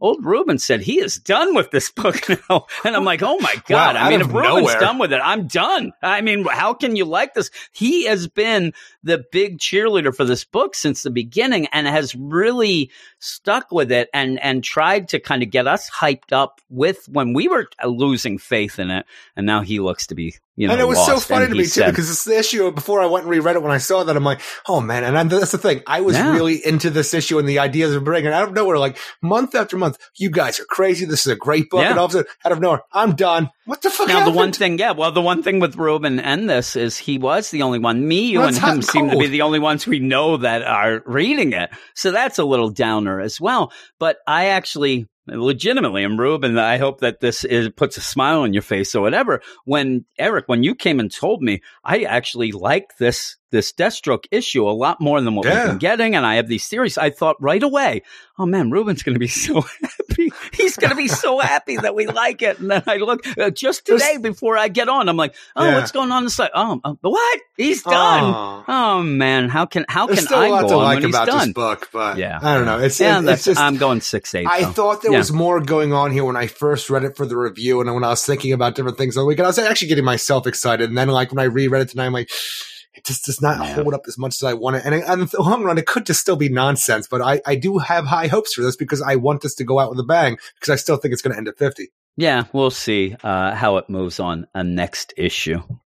All right, we have Harley Quinn and Poison Ivy, number one, written by Jody Houser, art by Adriana Melo, Mark Morales, Hi Fi, and Gabriela Downie. A I don't remember hearing that name ever. So there's a new letter in. At least it's not. Gabriella Downer. Oh my! I, I wish I had the drum sound, Eric. I would have hit that for that awful joke. I see a lot Uh. of people down on this first issue because they say it doesn't feel necessary.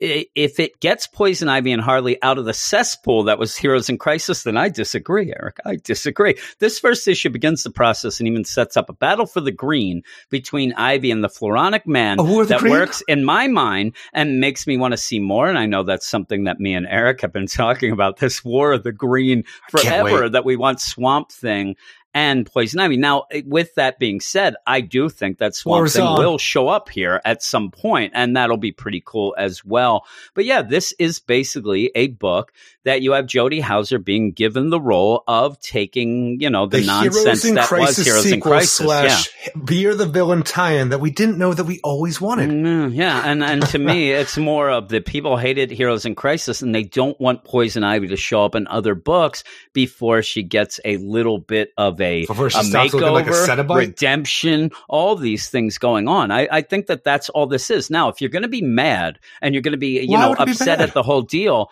don't be mad at Jody Houser in this book. This is I almost won't. the same as Ke- well, people are though.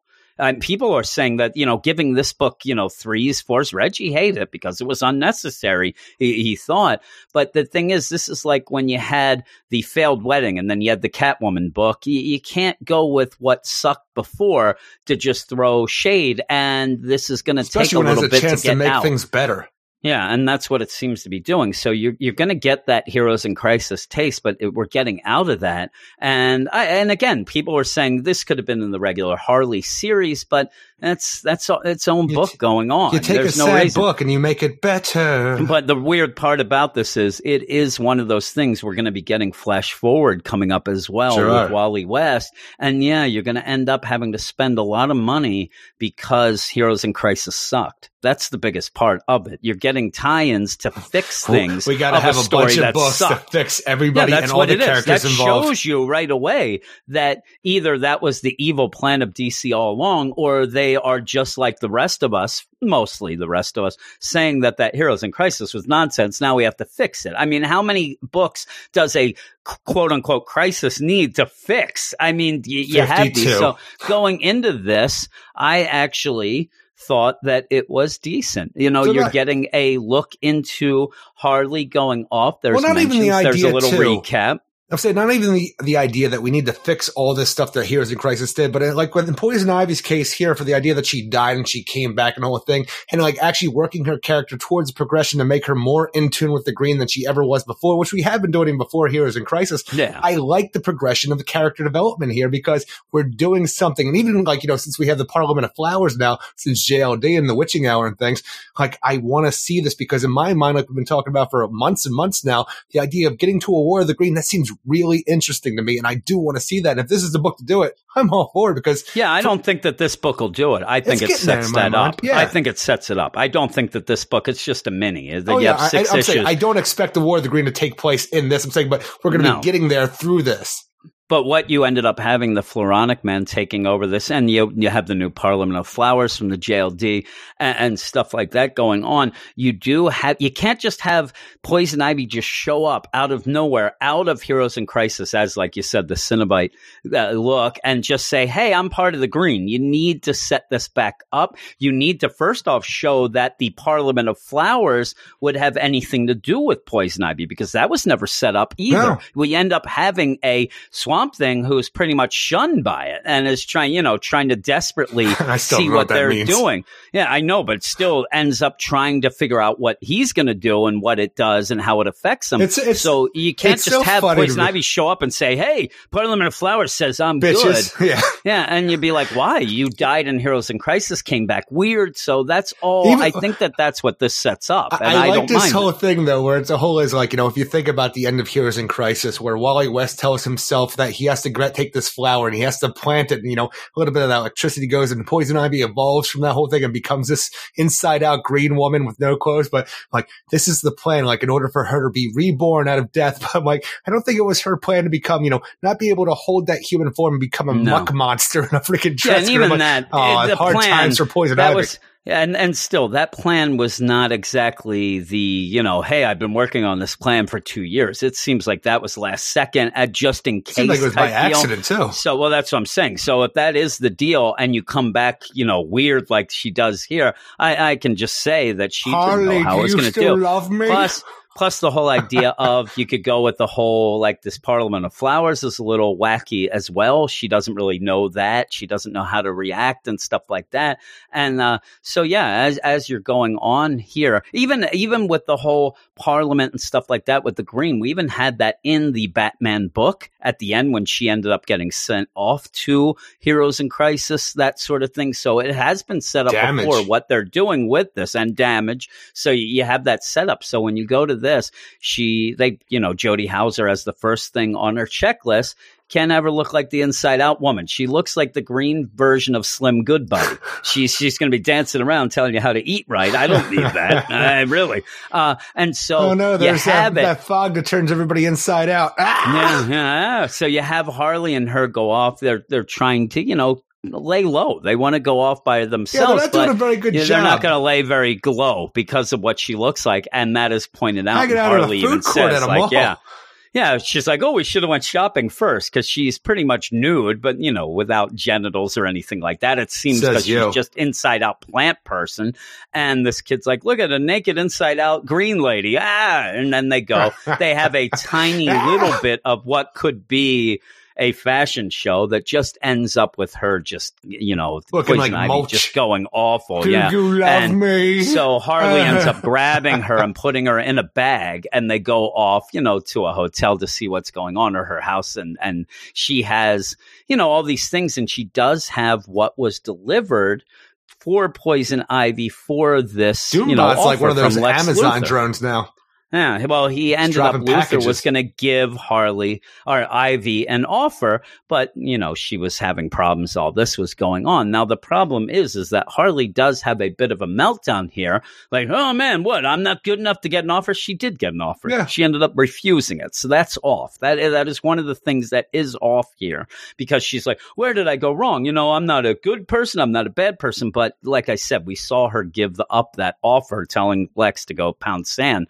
Uh, Uh, but I, the I offer, do like the idea too, though, that she gets this box from this Doombot and then doesn't give it to Poison Ivy until two weeks later when she thinks it might help her because and ah, then lies. yeah. Oh, we just got it just got here today. and and you have poison ivy kind of you know dip her finger in this box of dirt and like oh fertilizer, Fertilizer, i think yeah. this will make me go better she does end up you know the next morning looking better though she says i'm not fully able to stabilize my appearance. This is just kind of cosmetic looking. I still don't know what's going on. I still seem to have limits to how i'm connected and things like that. Um so yeah harley's like you know what? This is ridiculous. You know i, I, I don't do want like to be bad. We're gonna be good when before the like this whole evolution that she has through like Lex Luthor's fertilizer descent, we see this almost like you know plant cocoon wrap around her so she can Yeah. become as strong as she is and I wish morning. that it would have stayed that. I wish she would have just stayed that for a couple days, and maybe you had the Floronic Man who does show up, Jason Woodrow, show up, and maybe you have to have Harley fight him off before she kind of comes out. Well, I- it was weird to be a cocoon and then just come out not fully, you know, cooked. Well, I'm I, saying, I, I like the idea odd. though that when this whole ca- cocoon is wrapping around her, that the flowers that are sitting by her actually open up like eyes, and it's the Parliament Yeah, of Flowers seeing what's going on, and like Yeah, almost like the watching. Floronic Man is like, huh, what's going on over here through the power of the No. like the Parliament there. Yeah, and so like I said, I wish that it would have been one of those where maybe she cooks her full way while Harley fights it off because all of a sudden she's like, "Listen, you know what, Ivy? I- I'm sick of this nonsense of us being bad. We're not real good at it anyway. We're a punchline. We end up being treated like crap. Let's just be good from now on, you know." And all of a sudden, the plants go nuts and, and they start growing, you know, bark and trees and limbs and stuff come out and do end up grabbing Harley, and she thinks that that is that they ended up hearing they wanted to be good. Somebody was, and she's like, no, no, I, I meant that the, the good guys, they're poopy heads. They I. I didn't mean it. And it is Jason Woodrow comes in, and with this his plant is where dogs. that with his plant dogs. This is where I really, really thought that it stepped it up. It's just at the very end because the basis of this is the idea that we had problems with when we did get that JLD annual, Right. where we said, and not problems fully, but the idea that Jason Woodrow ended up taking the green for himself. He was not picked. He was not, you know, the Oh, Parliament yeah. of Flowers didn't say, you are the avatar. champion. Yeah. Yeah, he ended up forcing that king. issue, and that comes up here as a thing. Like he must see that, you know, Poison Ivy, who's back now and is starting to get her powers back, that she will be picked by I the ain't gonna have Parliament somebody of challenge the me. I'm the Flowers. Yeah. Man. Woodrow and over so, here. and he even says, like, you know, I, I, I took it myself. I was not given that deal, and I'm not going to let anybody take it just because of a technicality that I wasn't pi picked as the champion. I, I can't let you be the champion. I well, thought even that was with really that, good. at the end, he's all like, you know, I claim this as my own, but you, Pamela Isley, are finally strong enough to be of use. I'm like, of used to what? Are you going to eat Pamela Isley now? Like, what are you going to Yeah, do I here, actually, Woodrow? I actually think that what he's saying is the Parliament of Flowers will now pick her as a champion because before there has to be an explanation of why nobody would have picked her before. She now got that Lex deal that's supposed to make her above anything she's ever been. I think that he knows that, and he's like, "Oh no," because now that you're going to be way above what you were, you're just going to be picked. I can't have that happen. And I also like Harley, like, "Hey, I'm the Floronic man, more like the Moronic man," I was like, "All right, that's pretty good." Yeah, there were a like few little that. bits of Harley here because the thing is, I like it where it's not as hardcore, like, you know, over the top trying to be funny as we have in the Harley Yeah, Quinn no. book. And this is being more like in continuity because this is a direct sequel to Heroes in Crisis, putting it more in the Yeah. real world outside of Coney Island, which in my mind, for the most part, has been its own continuity. I'm like, I like Yeah. it toned down a little bit to where she actually can throw out these little one liners, but then also again- reflect on what she's been doing with Yeah. her life. And again, this is why I think that if you are one of those like, man, we could have just had that in Harley. Well, first off, obviously from this issue and especially how it ends and what goes on, this is more of a poison ivy deal than really a Harley, you know, 80 20. We'll see how it goes on because it's dealing with all this stuff. Um, but because of that, I don't want this Harley to say, Hey, I have my apocalypse hammer or, oh man, I'm one of the judges. You don't need that. And so I'm glad that it's separated and it's separated separated to a point. Then also, if you are liking Sam Humphries Harley, God bless your soul, you're not going to get You sweet, interrupted sweet child, with you. a heroes in crisis deal. This book, I mean, really, I barely, I rarely ever say this, but you don't have to buy this. You can just find out at the end. Hey, what what happened with Poison Ivy? Oh, she's back and she's part of the green and the Parliament, of Flowers, her as the Avatar. Maybe, or it's, it leads. You know, they're going to end up doing. So it's not. It makes it so. I'd rather have this and let people who want to see Poison Ivy be redeemed or changed from what we got in Heroes in Crisis. Or the Green. And then if you're not, but if you're doing Harley Quinn and you're enjoying that book, this doesn't interrupt it. So it's there. And you're not exactly getting that full out Harley of, you know, she's talking to us, breaking the fourth wall, things like that. It is a more serious, you know, kind of Harley that was in Heroes in Crisis. or even where, like a Suicide you know, Squad. Yeah, something like that. So it's a separate deal. So I Which don't I mind it. prefer. But yeah, when and, and even with it, I'm going through this and I'm like, okay, I can see what people are talking about. You know, here we go. We're Some just going to have fashion. Yeah. shows and this. Once Jason Woodrue showed up, then I'm, Shit I'm telling you, then I'm like, okay, this actually has a purpose beyond just what I thought it would. And you, you do hint to War of the Green. And really, you say months. It's, it's been a year or so. It's, it's been a while since we started talking that. And this is something we've wanted. So it's something that we There's see. months in And- a year. yeah, I'm telling you, it's been probably like 12 or 18. Yeah. I was going to say it's probably been 12 months. It's probably been about 18 months or so. I'm trying to think when everyone loves Ivy because we were saying it even before Yeah, yeah. that. So that was a while back, but it's something that we've wanted to see. And this could be the culmination of the idea we're saying about this whole idea of uh, poison ivy going into the green parliament of flowers things. If in fact the opposite happens and it makes sure to let you know that poison ivy doesn't have that avatar deal or she's not as fully connected, that ends up spelling out something that we've also wanted to know for quite some time because they've been playing willy nilly of whether or not the green accepted her. Is this part of this? Is it not? And I think that you'll get an answer with that. at I, I just don't this. think that you should plant yourself down. I think you should put the pedal to the metal because the root of this story has room to grow. Oh my! Well, what did you just write that up? I just Did you? sitting I, here, I'm my- telling you, I got to come up with something here. I, that's fine, but I, I do like the seeds that are planted here. Uh-huh, so uh-huh. there, there you go. I don't have the drum. Boom. It's- boom. I don't have that here. Uh, Don't but plant yeah, yourself all on all- this one, Jim. Oh no! Don't plant yourself. pedal All to the right. I mean, really. The plant I- I wish you would just make like a tree and leave, Eric. Is what I want you to do. Right. But yeah, I, I like this. I it. like the art. I like this more than a lot of other people. It seems. Yeah, me too. exactly how much you like it, because what is your score? I'm giving this a 7 out of 10. I enjoy the art in this, and I like the serious tone of Harley here, who's caring for a poison ivy. And while I don't like Heroes in Crisis, I wanted to see something come of that that could actually lead to a decent story. And this has the seeds to show me that it might Oh. have that going forward. So yeah, 7 out of 10 for this issue. Yeah, it planted a lot of things in my mind, and I do like. I'm giving it a seven as well, and maybe it's because I heard it was so terrible, and when I read it, it actually hit. I read it out of that we have nowhere, wanted. just thinking like, oh, what's this going to be about? Now I was actually very pleasantly surprised and told you about it. Then everybody else hated on so- it. Oh man, people, and I, I think that it has that Jody Houser has a no-win situation. She comes into this out of one of the most, you know, dis- divisive Infamous. books that we've had for yeah, Infamous. infamous. This book had been Heroes in Crisis. So yeah, you end up having to tie into something that a lot of people don't just not like.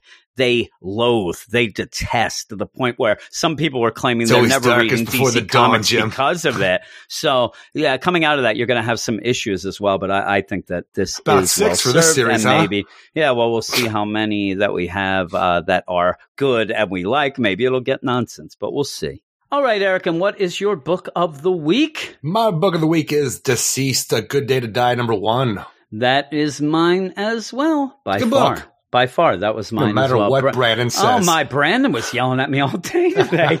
I got like fifty messages from him, just screaming and yelling. If I wanted Zombieland, I wish we'd have gotten Zombieland from the beginning. And I said, "Yeah, Oh, I wish we would have too."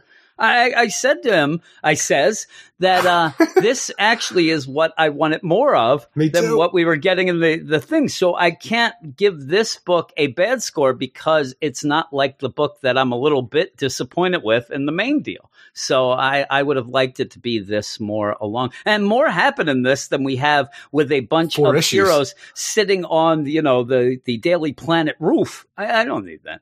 I'm telling Ah, you, yes, this but- opened up the world because the rest of the series at this point really just feels like that opening scene of Left 4 Dead when you start that first level Yeah. and you're just on that roof there. I'm like, all right, if you never moved on down the stairs, this is the last four issues Man, of, of I also, DCeased. I also said to him, I mean, we get a tie-in that seems to be made at the end, you know, while things are going on, that at least Mr. Terrific's trying to figure out something. You- Good you- old there's Mr. actually Terrific. people doing things, you know, it didn't work out for him, but hey. Doesn't always. And uh, if you wonder why you didn't hear us talk about this book of the week, get us on the Patreon at Oh, that's right. patreon.com slash weird science. So that was, yeah, good, that we- was a good one, ended up- guys. Yeah, we had some fun. We talked probably about 40, 50 minutes about that one book, I believe. So if you want that, go over to the Patreon, check it out. Again, I'll, I'll even spell it out like I, I didn't at the beginning. But if you join up now, you will not get charged right away. You can have a free trial until October. And if you don't like what you hear, you quit before October 1st. Aw. You'll never be charged. So there you go. If you don't like to hear Eric's voice, Batman number 78 leads next week's books, Eric. It All right. doesn't. It's just at the top. I'm going to actually mention all the books that come out next week. We're not going to be talking about all those. Two of these will be on the Patreon spotlight, which will be Leviathan and Batman, but I will let everybody know exactly what all is coming out.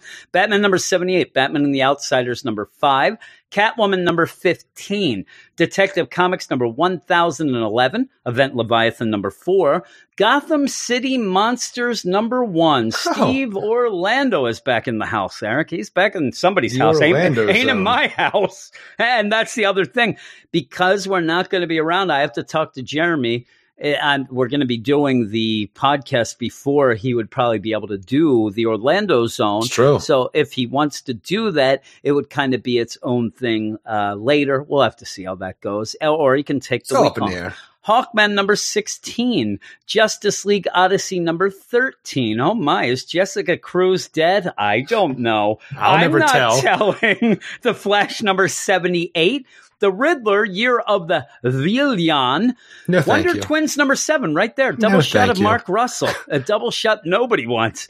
Wonder Woman number It's a 78 double shot. and Young Justice number eight. Yeah, that's one of those things. It's like I think I can handle two of the Mark Russells. That's when you OD, Eric. That's when they find I'm you in your you, hotel I've got room. a double dose of Bendis this next week. I don't need a Yeah. double dose of friggin' Mark Russell. Double dose of Russell and Bendis. Oh, the the tales we tell. No. the golden age has arrived. It has. and a single Uh, dose of King. Yes, yes. Oh my! It's a This formula is of death. This is a crazy week coming end in Orlando. I mean, it keeps getting better. Oh my. Oh, jeez. But yeah, that's what's coming up next week. Like I said, abbreviated podcast. We're going to have stuff on the Patreon, stuff very early on the Patreon as well. If you want to check that out, just go over, sign up, see if you like it. Uh, other than that, I think that's it, Eric. I think That's we it, baby. are done. We got through is another a one. podcast. We did. We got through it, and and with the whole deal, we could take off next week. That's We what could? you want. That's what you wanted to do. You were like, oh, it will kind of feel like we are by the time Says we get you. to the weekend. But uh, yeah, really, says me. I I'm going to be in South Carolina in the heat watching the Vacay. graduation. Yeah, what a vacation. But yeah, uh, we could take the week off, but I, I don't like doing that. I Oh. like to say that we've never taken a week off in all this time. That ends then, and I like to have things to rub into people. So there you go. And I mean, I, I'm talking You rub into people like a Japanese subway, if you know what I mean. Or, but we're done do? here. I know you do. We're done here. What do we say at the end? Everyone have a great week. Week. Keep it weird. Weird. And we'll see you in seven. See you in seven.